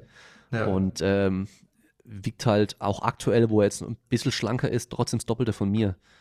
oder, oder hat auch schon übers Doppelte gewogen von mir. Ja. Und dann, dann hat letztes Mal hat er erst ein Bild hochgeladen auf Instagram mit 19. Und er sieht halt brutal krass aus mit 19. Also so eine richtige Maschine einfach, ja. ähm, ja. Stoff hin oder her, egal wann er angefangen hat, auch das Bild mit 16. wo er vielleicht noch nicht gestofft hat. Auch da war er schon krass. Oder Dwayne Johnson, The Rock, das Bild mit 15, was der für breite Schultern da hat, wo er im Keller hockt, ja. Also, das sind einfach, äh, die, ja. der, Eddie Hall ist so groß wie ich, aber jetzt stellst du den mal neben mich und schaust einfach nur mal der Kopf, einfach nur den Schädel mal vergleichen. Dem sein Schädel ist doppelt so breit wie meiner. Ja, und dann schaust du mal die Schulterbreite vom Skelett her nur an. Das ist auch einfach. Ja, wir sind zwar die gleiche Spezies. Ja, wir sind die gleiche Spezies, aber sind trotzdem nicht die gleichen, nicht die gleiche Art von Mensch. Das wird, wir werden immer unterschiedlich sein. Ich kann trainieren, wie ich will. Ich werde niemals annähernd so breit werden wie der. Niemals. Ja. Aber ich bin mir ziemlich sicher, er wird wahrscheinlich auch nicht so schnell rennen und äh, so hoch springen, wie ich kann. Oder vor allem, wenn es in Richtung Ausdauer Talent, geht, ja. wahrscheinlich. Ja. ja, also das sind dann einfach so, es gibt halt Voraussetzungen, die hast du einfach gegeben und ja, du kannst das Beste draus machen und das sollte man auch machen, egal ob das dann der perfekte Sport für dich ist, aber das ja, ist so ein muss Ding. nicht unbedingt sein, weil der perfekte Sport für Tobi wäre Marathon oder so. Für mich wäre es wahrscheinlich auch eher, auch eher Richtung, Richtung Ausdauer oder Richtung äh, Mitteldistanz-Sprint, solche Geschichten. Das wäre auf jeden Fall eher meins. Ich muss dich mal wieder im Tennis abziehen, Julian. Hm? Ich muss dich mal wieder im Tennis abziehen, wenn du ein bisschen Respekt bekommst. 1,50 Meter war dann mal vorne am Netz gestanden. Ich habe ihn immer überlupft. Ja, also klar. nicht hingekommen. ja, also ich dürfte, ich hätte damals nicht tricken dürfen und ich hätte auch kein Powerlifting anfangen dürfen, weil das, ich war in beidem nicht äh, gesegnet, sage ich mal, um da richtig krass zu werden. Ja. Aber ich habe im, im, im, Tricken damals für die, für die Zeit ein, ein ziemlich gutes Niveau erreicht. Und ähm, ja, ich, ich sag mal im Powerlifting, also du kannst nicht vergleichen mit Pascal oder anderen Leuten, aber ja. im, mit dem Durchschnittsfitnessstudio-Pumper, klar, es gibt einige, die drücken mehr als ich, aber beim Heben wird es schon ganz wenige geben, die mehr heben und beim Beugen findest du eigentlich keinen, der halt dann mehr beugt so. Einfach Leute, die halt trainieren und ja, auch ambitioniert zwar trainieren, aber halt im Fitnessstudio halt unterwegs sind so. Ja. Ja, ja und bei euch will ich die 600 machen und äh, das ist, schlecht ist es nicht. Ja, Gino würde ich auf jeden Fall dabei anfeuern. Ja, ich meine, ich bin 1,90, hab halt scheiß lange Beine und so und mega lange dünne Arme. Es ist fürs Powerlifting einfach nicht. Ja, und, und ich, ich habe halt eigentlich, die Insanity die letzten Jahre habe ich eigentlich immer unter, unter 90 gewogen. Also das ist halt schon auch. Das ist krass. Ja, ist halt äh, optimal fürs Powerlifting so. Siegerehrung immer so ein Kopf größer, weißt du? ja, ja. ja. ja, aber es ist klar, ich kann, es sind auch Ausreden irgendwo. Ich meine, ich könnte halt auch mehr ja. trainieren, Muskel aufbauen, zulegen und aber ja, ich ist halt, ich bin halt eben, wie gesagt, kein Powerlifter. Aber jetzt startest du ja 105. Jetzt starte ich 105, ja weil ich ja. äh, erschreckenderweise auf einmal eine Woche vor Insanity halt 96 gewogen habe. Und so schwer war ich halt noch nie. Und dann denke ich so, oh, shit. Deswegen halt auch Watercut und so. Und lief alles ein bisschen, bisschen chaotisch. Aber ja. hätte ich gleich angeknüpft, ja. Ich meine, ich will irgendwann mal über 100 Kilo wiegen, natürlich. Ja. Aber auch ich muskulös. Sag nur, ich sage also nur 105er Gewichtsklasse, sage ich nur Bryce Lewis, 1,65. Ja, klar. er ist halt auch ein kleiner Fettsack. Aber er hat natürlich auch viel Muskelmasse, muss man schon auch sagen, klar. Ja, der hat schon richtig viel Muskeln auch, ja. Und das Ding ist ja, wenn ich jetzt. Die Idealgröße ist halt immer so, so eine Sache, ja. Wenn ich jetzt maximal gut sein möchte im Powerlifting, müsste ich halt äh, in die offene Offene Klasse auf jeden Fall. Ja, eben, ja. auf jeden Fall. Ja. Ich weiß nicht mehr, ich glaube von einem russischen Gewichtheber-Coach oder von einem bulgarischen war das, gab es mal eine Liste mit Körpergröße und welche Gewichtsklasse du da gehen musst. Genau. Und das Geile war halt, das ging nur bis 1,78. Ab dann bist du offene. Ja, das heißt 1,78, 105 plus. Und, ja, okay, äh, wenn es nur bis 105 geht, ist eh klar. Ja, ja, ja klar. Ja. Aber ich meine halt trotzdem, ja. Also, okay, muss ich noch ein bisschen was essen. Größenklasse bis 1,78 und Durchschnittsgröße ist 1,75 in Deutschland. Ja. Ja, eben, aber Durchschnittsgewicht ist halt auch äh, deutlich unter 105 Kilo. Ja. Na, vor allem bei der Größe. Ja, eben. Und dann muss er noch mal schauen mit Muskelmasse und Fett und dem ganzen Kram. Aber ich meine, im Endeffekt, ja, wie gesagt, ich mache das Beste draus und es macht mir halt aktuell noch Bock. Ja. Ähm, ich meine, nach dem Insanity war ich wieder mega ähm, motiviert, so wie immer halt, nachdem ich bei so einem Event war. Genauso wie wenn ich auf einem Konzert war. Irgendwie ja. bei Hatebreed oder sowas, danach habe ich Bock zu trainieren. ich weiß nicht warum, aber danach habe ich Bock zu trainieren. Äh, einfach wegen der Energie, die auf der Bühne da ist. Und ähm, dann wurde ich ja krank und jetzt habe ich, ja, über drei Wochen kein Training gemacht und das geht so schnell wieder, dass das Training schon wieder vergessen wird und eigentlich nichts fehlt. So. Ja. Weil, okay, stimmt, es geht ja. in dem Moment auch nicht. Ich hätte ja, dann klar. schon Bock gehabt, gleich zu trainieren, aber ich musste Pause machen. Und Und jetzt ist aber wieder so, okay, jetzt habe ich aber auch Bock und aber ich muss trotzdem erst wieder reinkommen. Das heißt, so eine Woche Ja. wird noch schwer und dann bin ich wieder drin und ich hoffe, nach dem. Podcast bist du top motiviert. ja, also heute trainiere ich auf jeden Fall noch. Von daher muss, ja, muss, muss. Ja, wir haben gestern unser erstes Training gehabt, hier gemeinsam mit unserem neuen Büro. Ich Ja, habe ich schon hab- mal ich bei Lea da auf- mitgehoben. Instagram was gesehen. Ja, Ja. ja. Ja. ja ich habe mit 75 Kilo Kniebeuge gestartet. War richtig stark. Ja, Ja. immerhin. Und er hat Muskelkater. Ja, das ist ja das Traurige. Es war halt RPI Ja. minus 5 und Muskelkater. Es war RPI minus 5, aber Muskelkater. Ja. Das ist ja so ein Ding, so, das ist auch bei den Insanity-Jungs so. Man, man macht aus der Liebe zum Sport, baut man sowas auf und dann ist man selber gar nicht mehr wirklich drin. Weil man halt zu viel zu tun hat ja. und zu Ja. viel andere Leute eigentlich trainiert oder halt eben anderen Leuten die Möglichkeit gibt zu trainieren und Wettkämpfe zu machen, dass man dann selber gar nicht mehr macht. Ja. Ja. Und das darf man halt auch nicht vernachlässigen irgendwo. Also, Ja, also wir wollen das auch wieder jetzt mit dem Gym schon ernsthafter angehen. So ernsthaft, wie es eben geht mit unseren zusätzlichen Verpflichtungen, weil wir Ja. natürlich jetzt nicht äh, 40 Stunden Arbeitswoche haben, sondern eher 80 plus. Und das ist halt anders, wenn man selbstständig ist. Ja, Ja, kenne ich. ja. Aber gut, muss man das Beste draus machen. Ja. Aber man lebt ja auch dafür. Und Ja, Das genau. ist ja nicht schlecht. Wenn man das den größeren Impact, als wie- wenn ich jetzt 10 Kilo auf meine Bank packe, das ist doch scheißegal. ja, es Das interessiert ist, das keinen. ist viel geiler, wenn wir irgendeinen Wettkampf machen können, wo 100 Leute jeder zweieinhalb Kilo auf seine Bank packen kann, weil irgendwie PR machen kann. Genau. Einen viel größeren Impact, wenn wir uns um, den, so um das große Ganze kümmern, als jetzt zu sagen, ah, nee, der, Ja, mein der Wettkampf wird abgeblasen. Mein eigenes Max spielt keine Rolle mehr. Also muss Ja. ich wirklich so sagen, mein eigenes Max in allen Übungen spielt keine Rolle mehr und Genau. hat auch schon die letzten Jahre sehr wenig Rolle gespielt. Mhm. Und ich trainiere, wenn es mir Spaß macht und weil es mir Spaß macht. Ja. Und ich will aber primär den Sport voranbringen. Und ich denke, dass wir da eigentlich in Deutschland eine geile Community auch haben, das zusammen zu machen. Ja, also die Community, die, sage ich mal, in Social Media vor allem aktiv ist und die da auch bereit dazu ist, auch hier und da selber, wie sagt man, bisschen sich aufzuopfern oder so. Sich aufzuopfern, ja. Ja. ja. Ja, mein Anspruch war halt beim Athletiktraining so noch, äh, gerade mit zum Beispiel der Handballmannschaft, die ich mal trainiert habe eine Zeit lang und so, dass wenn ich was vormachen muss, dass ich es halt gescheit vormachen kann. und ähm, wenn dann einer mal eine große Klappe bekommt, dass ich sie halt auch abziehen kann, weißt du? Und halt, ja, so ähm, fünfte Liga, was war das, Baden-Württemberg-Liga, da hat es auch noch gereicht, weißt du? Also da konnte ich halt noch, doch noch schneller sprinten und äh, ein bisschen Ja. besser springen und so. Ähm, das war, war dann noch ganz gut, aber ja, wenn du dann mit Profis zu tun hast, dann kannst du es vergessen. Die ziehen dich Ja. halt ab. ja. Das stimmt. Genau, aber ich denke, wir haben thematisch richtig viel behandelt. War der längste Podcast, den wir bisher Nein, oder? Ich glaube, der, mit- bestimmt. der Median war doch drei Stunden oder so. Ja, glaube ich nicht. Vielleicht war es der längste, wir finden es noch raus. Ich glaube nicht. Es haben war einer der längsten auf jeden Fall für uns. jetzt technisch Störung, Internetstörung, das heißt ein paar Unterbrechungen, aber das wird Ja. man dann am Schluss Wie natürlich lang nicht war dein er längster Podcast? Drei Stunden. Uff. Und davon hatte ich aber schon zwei Stück mittlerweile. Ja. Und ich muss mal in die Statistik wieder reinschauen, aber eine Zeit lang war so 1,45 meine Durchschnittslänge. Okay. Ähm, wir machen kürzer nochmal. Ja. ja. aber jetzt wird es wahrscheinlich auch immer noch ähnlich sein, weil ich halt wieder ein paar lange hatte, aber halt meine Solo-Folgen meistens halt unter einer Stunde waren. Aber da, selbst da hatte ich ja jetzt schon mal eine über, über eine Stunde, weil halt dann so viele Fragen auf Instagram kamen, Ja, dass ich jetzt mittlerweile eh schon filtern muss, weil es einfach zu viel wird. Ja. ja klar. Ja. Ja. Aber nee, war auf jeden Fall eine lange, aber sehr, sehr coole Folge. ja. Wir hatten Hat auf jeden Spaß Fall gemacht. genug zu besprechen hier. Die zweieinhalb Stunden oder was das waren zu füllen am Ende. Es war cool, da mal ein bisschen Einblick zu kriegen, was du machst und äh, über deine Erfahrungen im, im Kraftsport und auch im Podcast. Und Jo.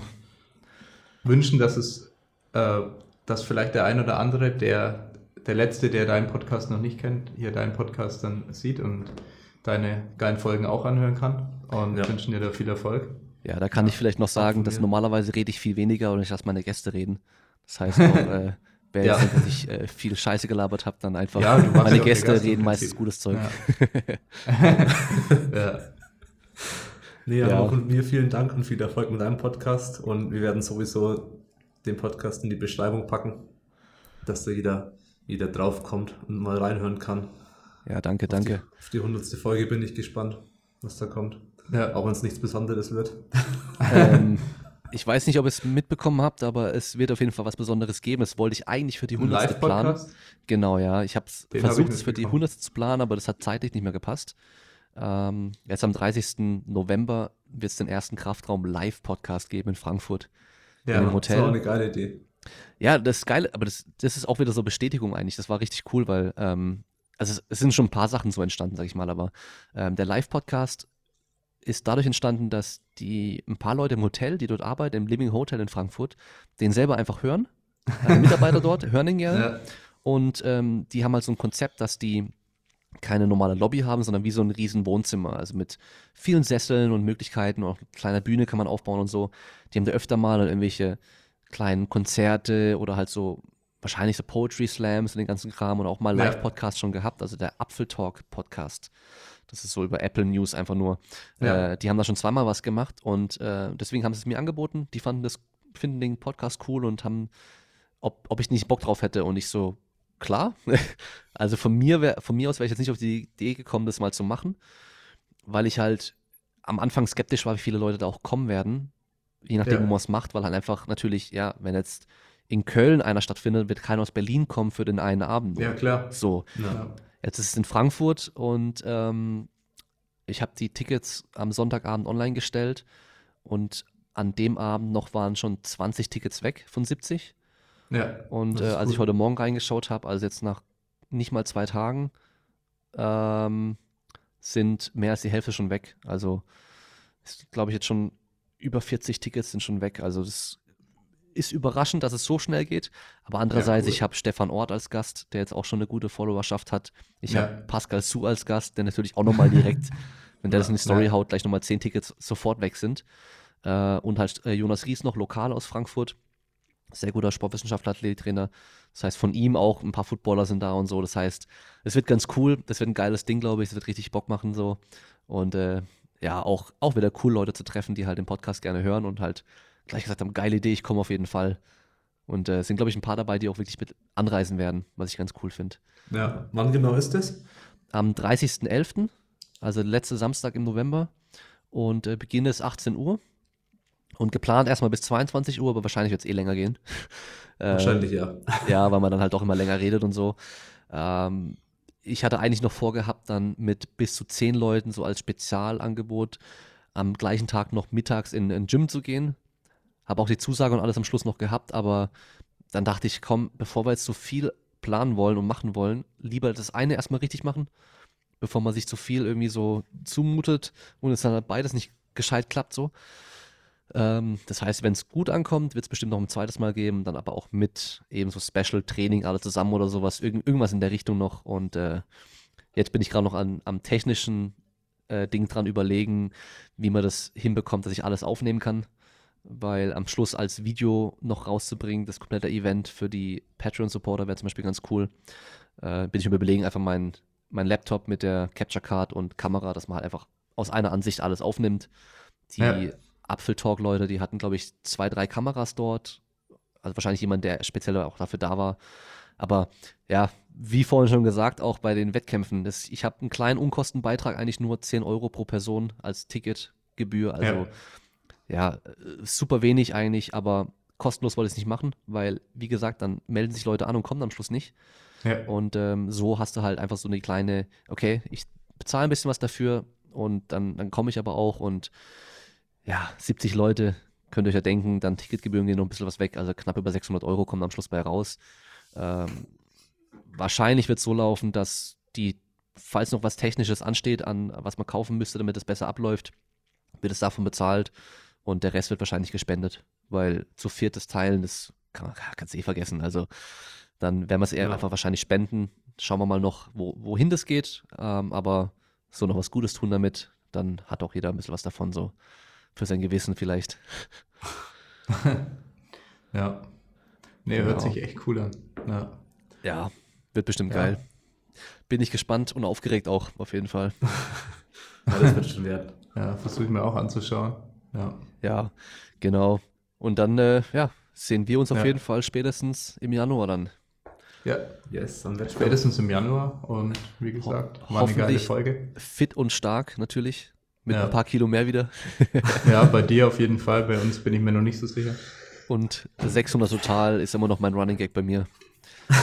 Ja, Locker Januar werden 600. sie fallen. locker 600. Ja, die waren auf dem Insanity schon echt Wir möglich, werden es dem Chino übrigens vorher erzählen. Oh nee.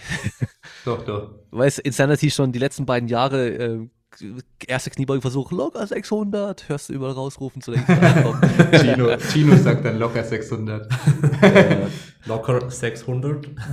ja, schauen wir mal, Easy. aber mit Training geht es dann schon dieses Mal, hoffentlich. Wir drücken dir die Daumen auf jeden Fall. Ja, Ja, Dann packst du diesmal. Auf jeden Fall. Muss. vielen muss. Dank, dass du dir die Zeit genommen hast. Sehr gerne, hat, ja- hat Spaß gemacht. Hier drei Stunden. Ja, das freut uns auch. Ja.